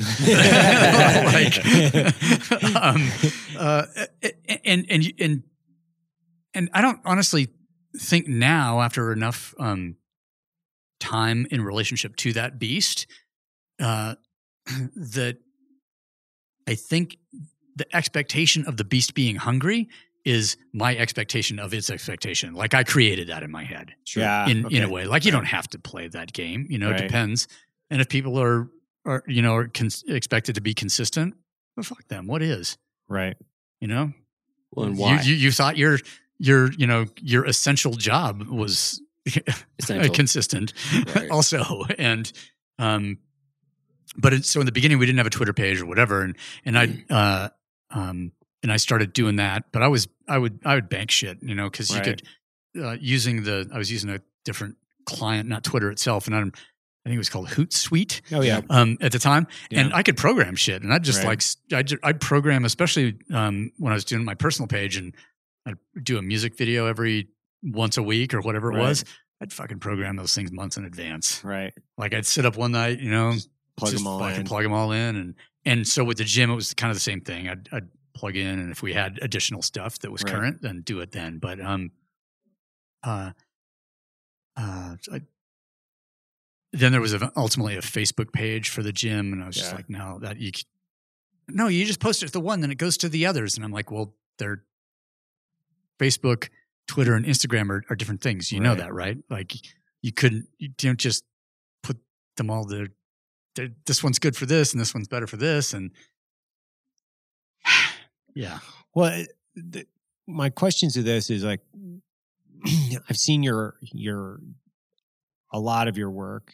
You know your your books and your photographs, and you know when you classify yourself as a climber, but really, when when I look at what you're doing, you're you're you're you seem like a artist, very much of an artist, but you're putting these pieces of content together, whether it's through the form of you know the gym or whether it's through climbing. It seems like, but you have a you have a fucking a crazy person's eye when it comes to detail. Like I would. I, I don't know how to Like, if describe that. I, I don't know how to describe what you do other than you'd have to go and go to your pages and look and you know get one of your books if you if you can actually get them. I mean, because I most of the time like sometimes I think it's hard to get times too. But yeah, like what you do is, uh, I don't know. It, it just strikes me as a person that. I, I don't know. It's it's a sociopathic commitment to perfection in a way that you don't see that very often in in any photograph or design or it it but it it kind of encompasses I think a lot of what you what you do even when you write you're you're fairly intense in a lot of the writing and your essays and then you, the photographs that you're putting out your content the things that you're you know the routes that you've put up what is that I, I think what, I what's going on there and I, think- don't know if you you don't you don't you might I- not even have an I even a way to answer it but I'd, I'd like to hear Trevor try to answer No, no. the first or, or what I, Please. I, I have a situation that involved just the two of us that can at least sort of describe how focused that energy can be. So let's hmm. see, this was like two symposiums ago, maybe. And I knew that you were getting like a little fatigued with humans, but you also had a podcast to edit. And we Aaron and I had been cooking all day. And I knew that you wanted to have some of that food. So I made a plate and, um, or we made a plate, like, oh, let's set some aside for Mark. He's, he's down there editing, like, cause, you know, it has to get done, period. Right. It has Yeah. to get done now. Like, it doesn't Right. matter if there's 20 people upstairs. This fucking has to happen right now. right Um, and so we're like, oh, we'll set this aside. And I, I think everybody else breathed a little bit of a sigh of relief when I'm like, I'll take it downstairs. Like, don't fucking worry about it. like, I think I saw Aaron like visibly like, oh, okay, good. I'm not doing it. yeah don't go don't there's a hungry beast Don't go poke the Don't- bear. yeah So I walked downstairs and opened the door, and no words were spoken. I held up the plate of food, and you looked at me, and you just did this, and I was like, "Mm, it," and you're like, yeah, and I just put it down, and just sort of backed out of that room and closed the door. And I don't think I saw you for like two days later, and you were like, hey, no, that, that wasn't about you. Like it was this and this and this, and I got it. But I think that kind of describes like that level of intensity is that had to happen and that meant no people interrupting him, no Mhm. food, nothing, period. right Like, No, I can't even pull a word out of my mouth to direct it at you because that the energy is going here into this thing and if I it has to get done right. And if I take a break, it's not going to get done the way it needs to get done because there's a train of thought that's going on. And I mean, you understand this, I think, and Michael understands very well also is like you could come in in that time, see what the problem is, figure out a solution, come back, but without asking for an entry point for conversation. right Like, okay, I I can help this process that's happening right now by doing X and then Going away. going away or, Right. whatever. And that, I mean, that kind of describes life a little bit right now, but um,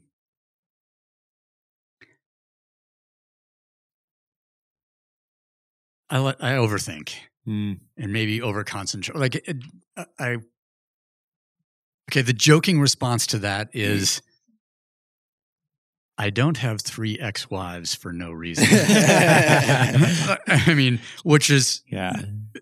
but you know, a lot of people got have been sacrificed to my to the pursuit. condition. If I would, I mean, I, I can't. I'm not going to blame it because I take responsibility. I mean, a lot, of, and, and often it's voluntary. It's like, look, Right. I, I, I am doing this. This is the most important thing. No one can not take that personally, Mm.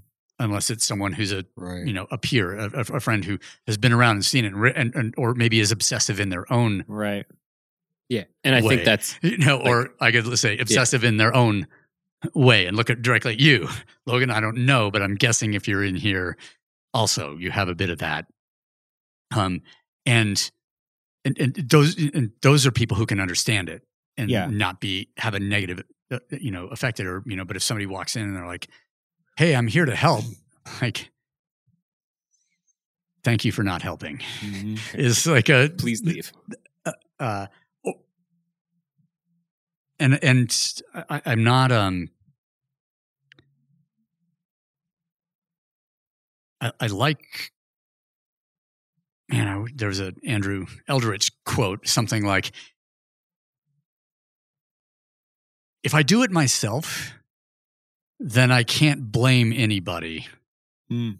when it's done wrong Right. Right. except myself. And uh, you know, I like things done a certain way, and or you know, and I'm I, I've been trying to you know delegate. And actually, we have a real with the business now. It's uh, I think that, everybody recognizes we're Mm. we're old dudes now, like or I am anyway. Like everybody recognizes what someone's attributes are, and like, oh, you can do this better, Mm. or I can do this. Oh, give it to him; he'll stay up all night Right. until it's done you know um and and i don't know the if, if talking about you know photographs or a an, an artistic eye i don't know where that came from Mm. but it but it did but it's there it did and i can and um and and i practice right.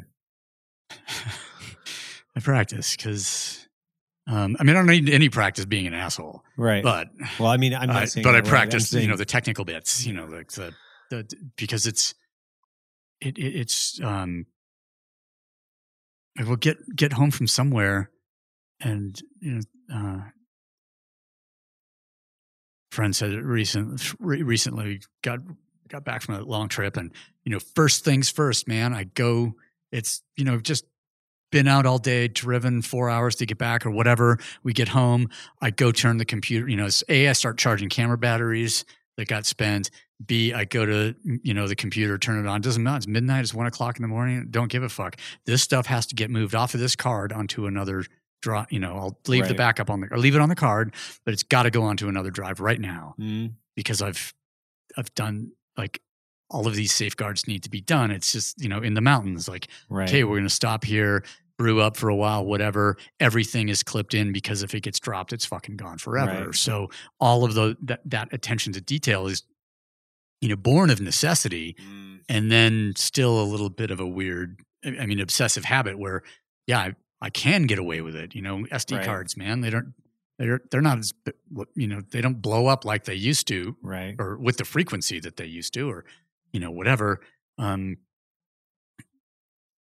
uh but but old habits i guess hmm in a way Well, it sounds And- like, or I have to imagine at least part of that is because, uh, you know, you've lived a lot of life and you've seen some people make some pretty huge sacrifices, maybe because they haven't been that way. And that's just become so ingrained in you. And like, same thing with combat. Like, you I was see just gonna say, you come back, mistakes. Right. from doing something you change out the battery you don't charge the Yeah. batteries you just get new ones probably depending on the you know Yeah. level you're so you change out the batteries you even if the weapon wasn't fired it Mhm. gets a it gets you know it's a gets a seeing to Horse gun cowboy. Take care of yourself last. You know? Yeah. You Yeah. Take care of the things that are going to keep you alive first. yeah Yeah. perfect yeah and and um and then expect others to do the same Mhm. Right. and then get really fucking bummed out and disappointed and angry with them when they don't. Yeah. Super helpful for personal relationships. That's Yeah, I, what- I It mean, works, that- it works that- out that's, fantastic. That's kind of every what I was time. getting it's, at. it's That's- really that- good. It works that- out great. It's really kind of what I'm what I was getting at was like, you know, just personally when I look at things and then, you know, dealing with individual relationships and my wife or whomever it is, you know, I've had to really kind of sacrifice when I say that, like I've had to just take a bat to that feeling and and just beat the living fucking dog shit out of it on a regular basis because it's so painful in the context of oh i need to get this done. I have a level of commitment here and it's been very difficult to balance and specifically with my own personality and i've had to really explore what the fuck is going on. And not by any stretch of the imagination am i comparing myself to you. I'm just saying like there's something there right where your pursuit of perfection and your ability to to push past your physical and psychological thresholds to meet an expectation that's eh, ultimately internally driven that has to does it do you understand that? Do you feel it? Does it is it like something that you're I mean, it is. I, I, I, I do recognize that it is internally. Like I set up the, you know, success slash failure condition, like, and Right. expectations of myself in my own head, and it's like, um,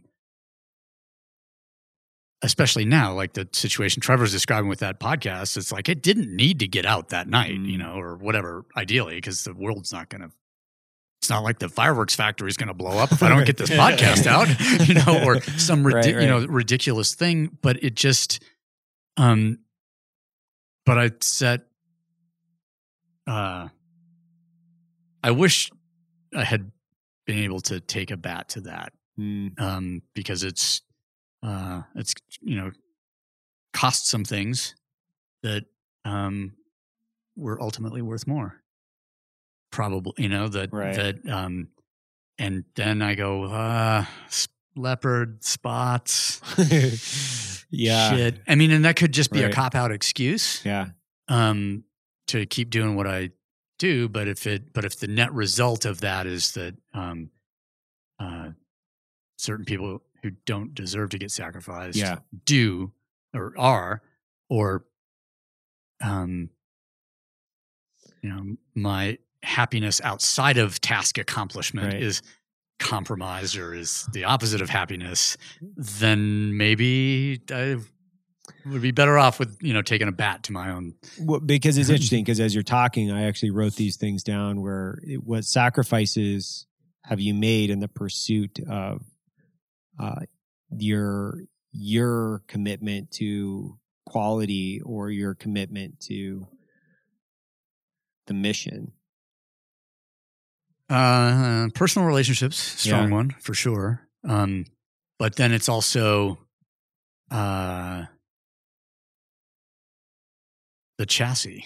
Mm, yeah um, let's see. I, I, I call it a permanently broken left ankle, but it's not really broken. It's just that there was no ATFL for a long time, and now the arthritis is so bad, um, and the and and the, the looseness that you know I wear normally wear.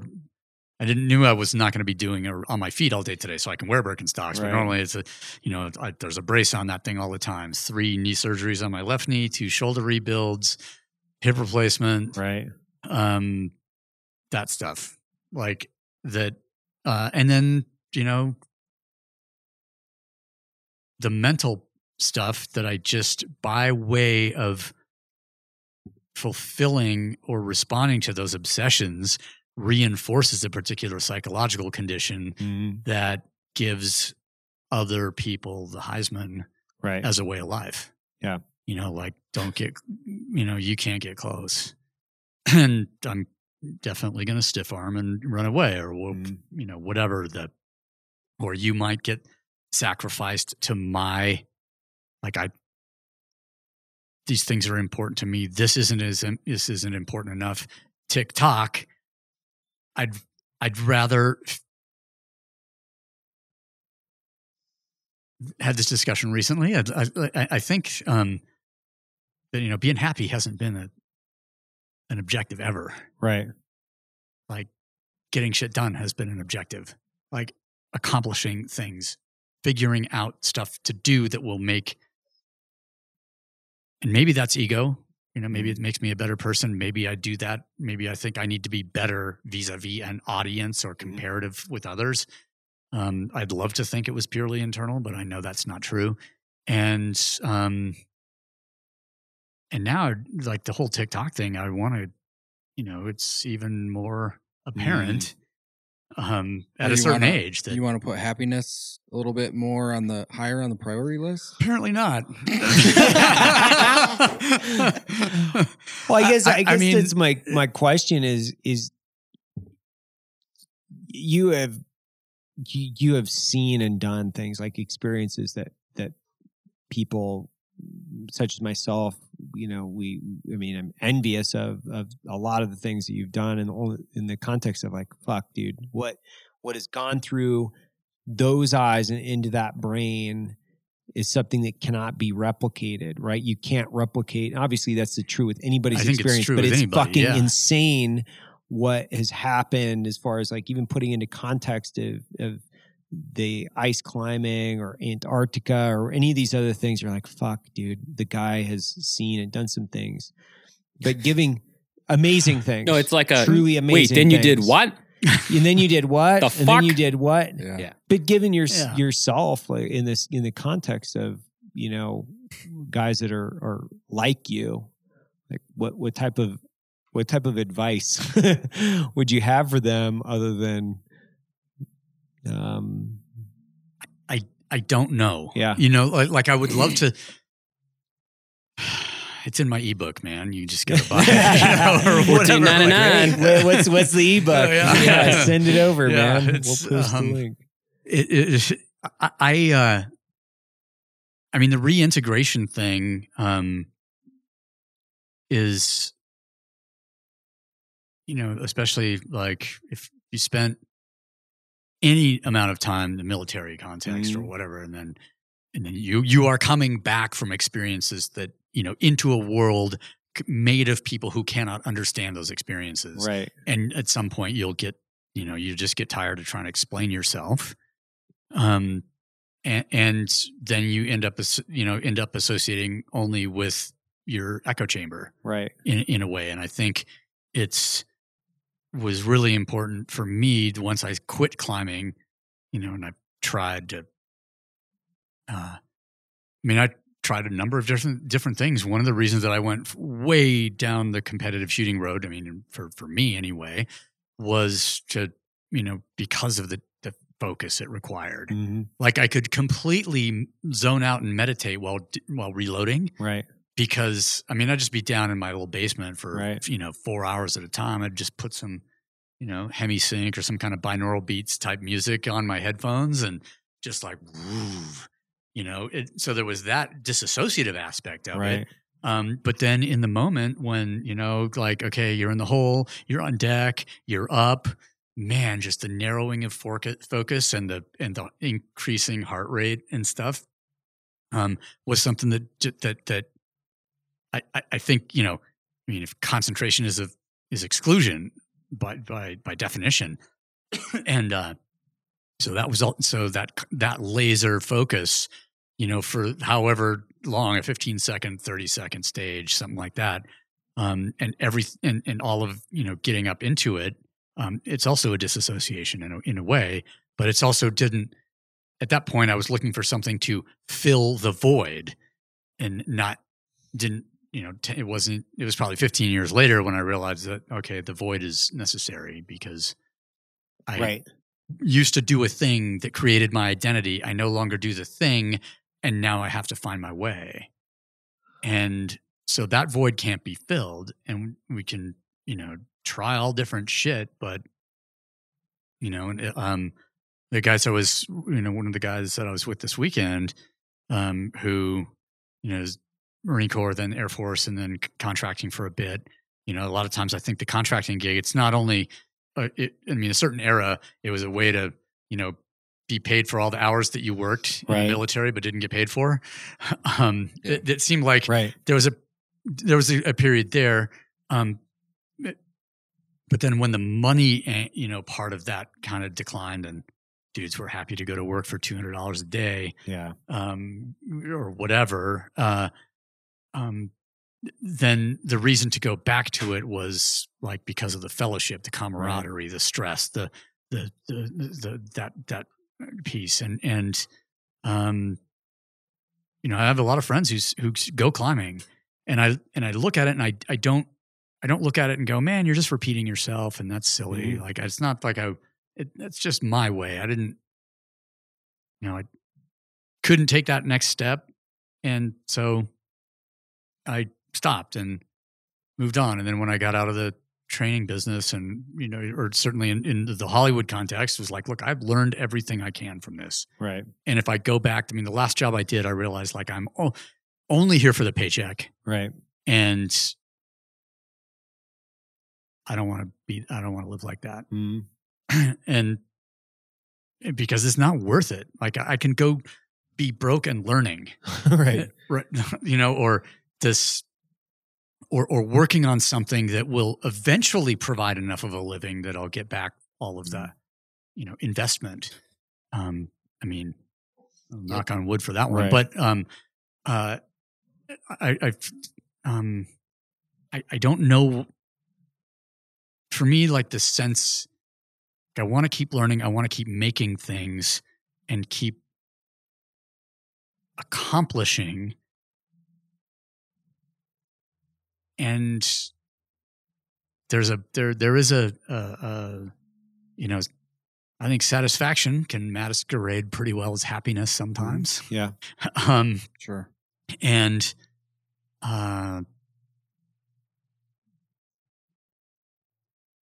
and i th- yeah but the pursuit of the actual in state of like i just want to go like lay on the you know i don't know Right. what would what's a happy a thing that makes people happy you know i i i, mean I mean i I drove, you know, 12 hours to go to do two day shooting course and Right. hang out with some cool guys and then another 13 hours or whatever on the way back yesterday Yeah. um it and like was i ha- and i was was i happy up there yeah there was a couple of times when everything came together on a stage or you know course of fire or whatever and i actually solved the problem appropriately or something where i was is that happiness or is that satisfaction shit i don't know Right. you know, or staying up late drinking beer with like, you know, and having a conversation with some guy that, you know, with whom there's overlap and we have di- ideas about art and action and the, and the philosophy of both.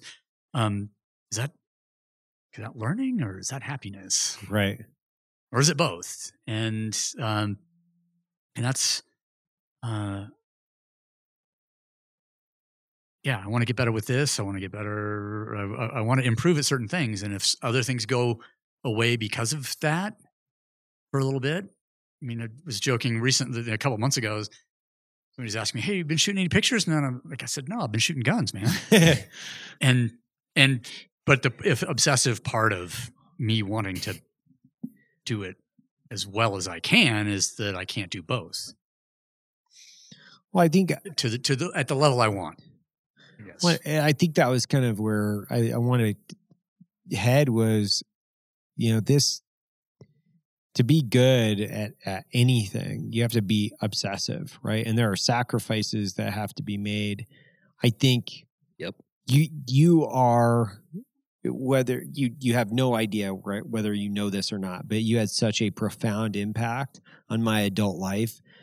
You you don't know it, but you did because here's these you know this this guy out there mark twight that's writing and and writing books and doing this thing. And and you were from the outside it was like here's this guy that's living way outside the the template for american happiness and i'm not going to buy into that narrative i don't have to buy into this narrative Yeah. right i don't have to buy into okay i'm going to go to high school i'm going to go to college i'm going to go work for a bank i'm going to buy a toyota corolla i'm going to get fleet, pleated front dockers i'm going to backslap my fucking fraternity brothers on the weekends and that sounds so fucking stupid and bullshit to me that i can't buy into it man like there's no way i can do that it, it's just so painful and it's I don't fucking want that Cheetos I don't want it, man. Like, yeah. but here's here's you, right? And you're out there and you're posting these fucking gnarly epic adventures that are just like, fuck it, let's send it, man, in a way that's this let's template, right?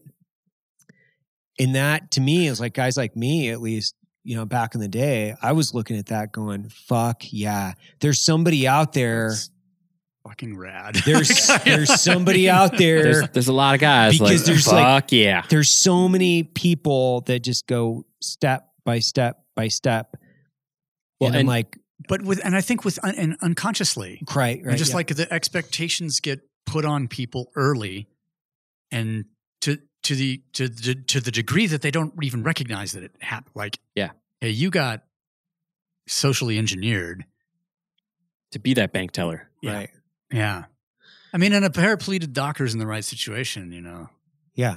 yeah, Well, or, or, you know, you, not you, bad. You know, like you get bought into a subculture of people, a tribe, for instance, and Yeah. then the Yeah. tribe says, "Well," and you you know it as well as as well as I do. We know those people out there that are like climbers, right? Because they've got the right stickers on the right car and the right. They're mm. wearing, you know, prana and fucking. They got to they they they look really good, They have all the goodies. but they haven't put their hand on a piece of rock other than you know the the the Heideke rock in front of their fucking door y- y- in two years. But they look the part, right? Yeah. They they're trying to fall into that tribe, or or they were in that tribe, right? got a you know decided that the work thing was more you know whatever Yeah. cer- life circumstances took them away from it Mhm.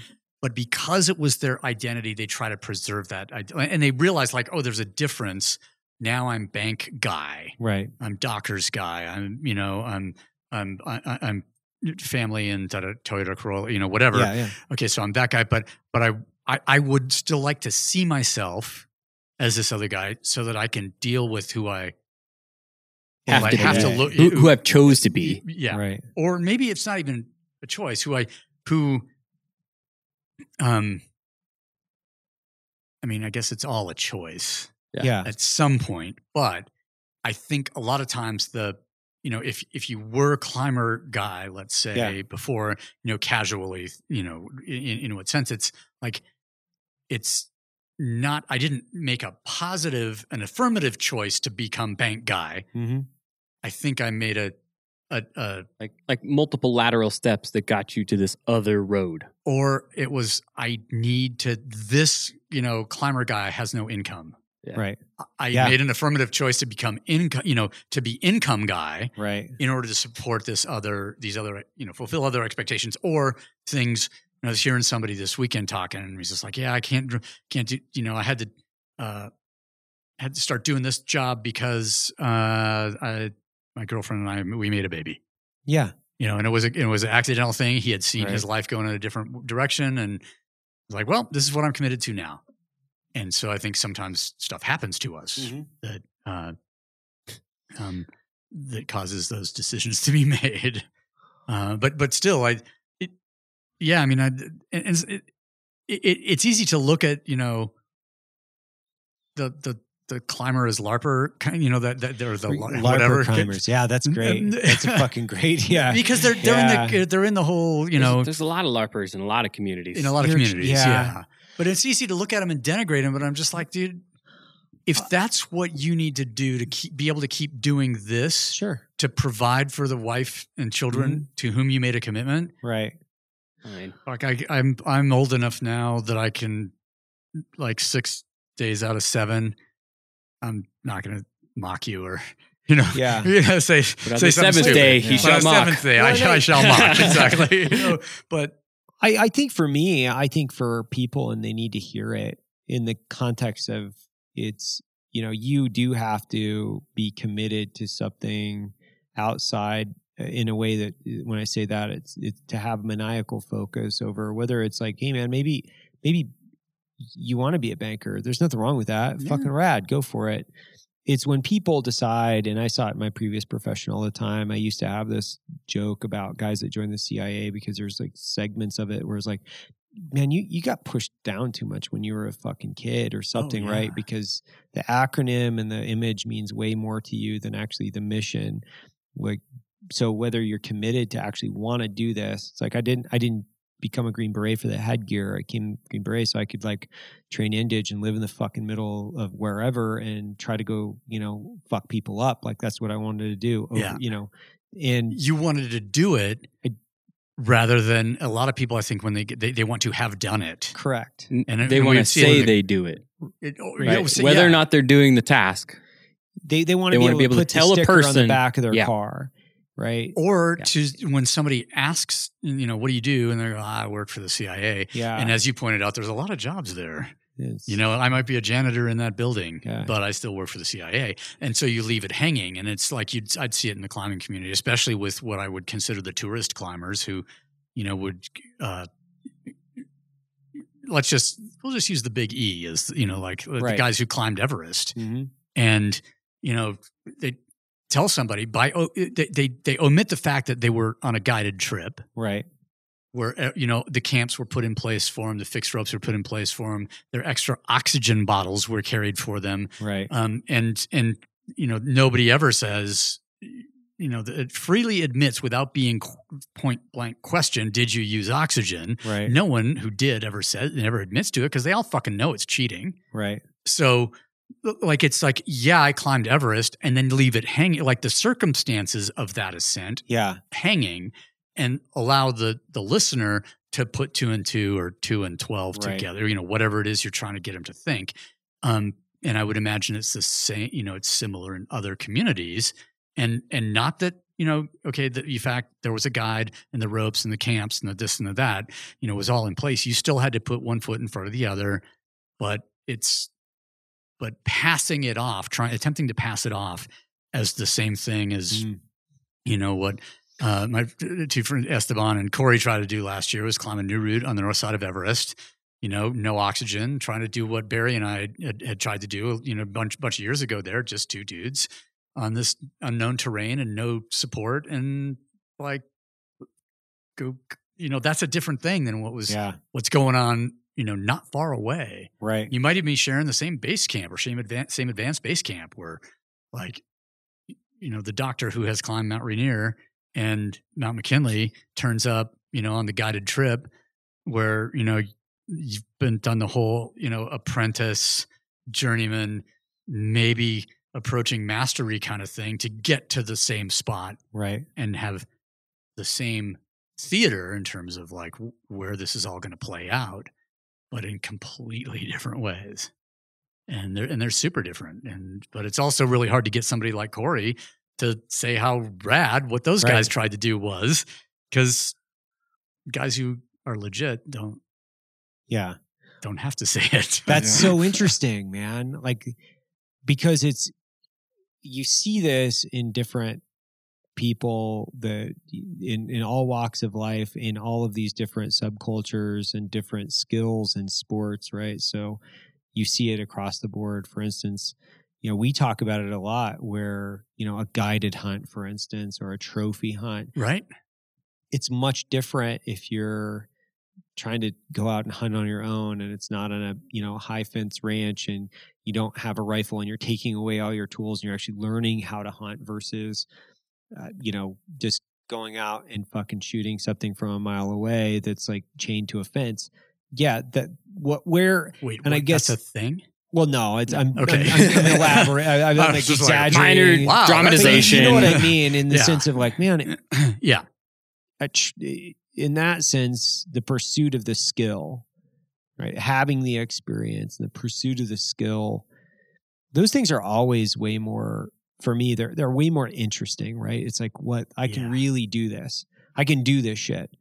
Like having that versus being able to say, well, well, I ran this river or I fucking posted this route or whatever. It's like, well, but you didn't tell me that the guy put you on his back and carried you up the Yeah. fucking thing.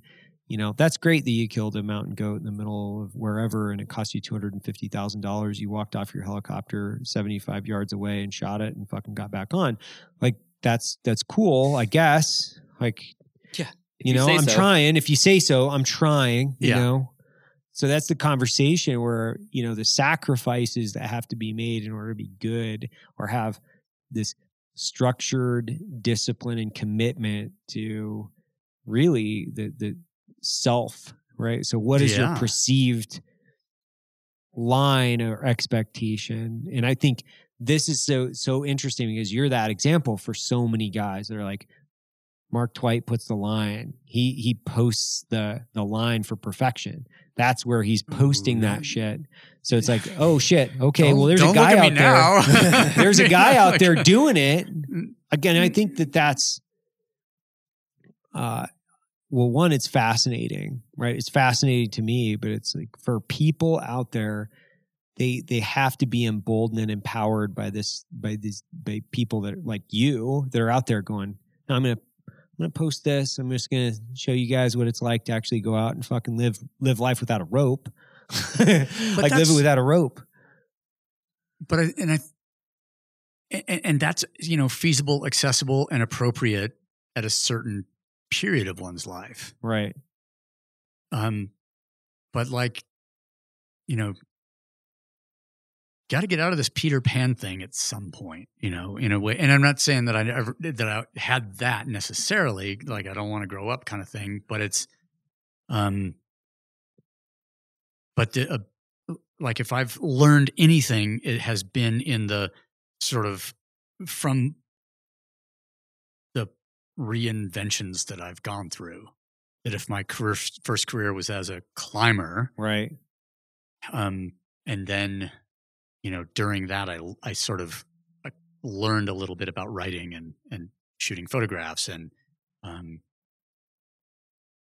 I did a little bit of that simultaneous with climbing, um, but then the fitness thing became you know like uh, and and a lot of that started with the military is that I you know I started out doing cold weather high altitude stuff with Right. different units and then they realized like oh he knows a little bit about fitness and he does this thing he's got this gym and then it morphed into the fitness thing and then um and so I'd say that that's a second you know as a as a fitness trainer or fitness trainer philosopher something I don't know it was another hat and then now I don't maybe it's a publisher I don't know what what I what we do now but we're making you know books and stuff and and uh um like that necessity is that, that I mean I think it's a necessity because otherwise we it's super easy to stagnate Right. and not learn anymore. And when I stopped doing, like I said, the, the these Hollywood jobs, I mean, the last, um,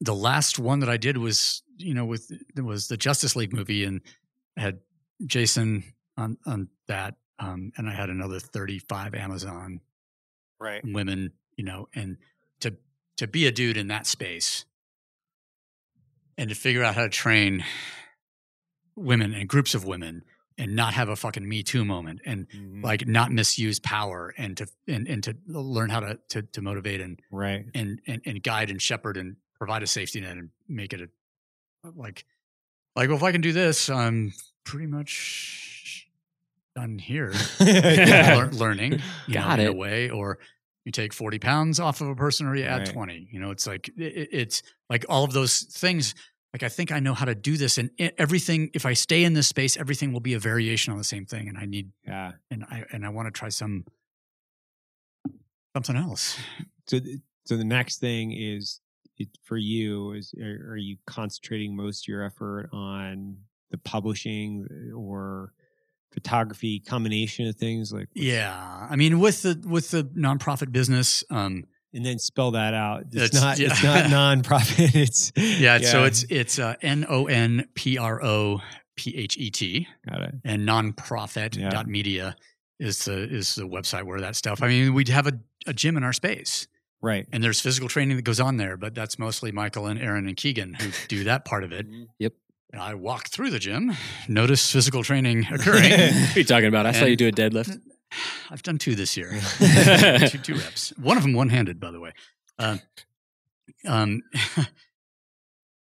but in the in the back, it's you know zines and um, we've made a couple of books. I'm working on another one right now. Um, there'll be another one after. Like, I, I think the one that I'm working on right now might be the the the not the last one internally, but the last current one Right.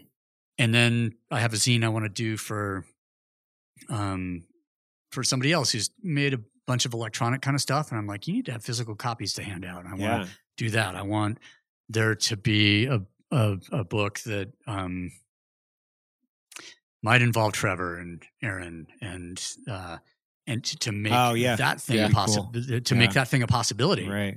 It's like, hey, let us do the the, the layout, the processing, you know, Right. uh, it- it- it- that whole part of it.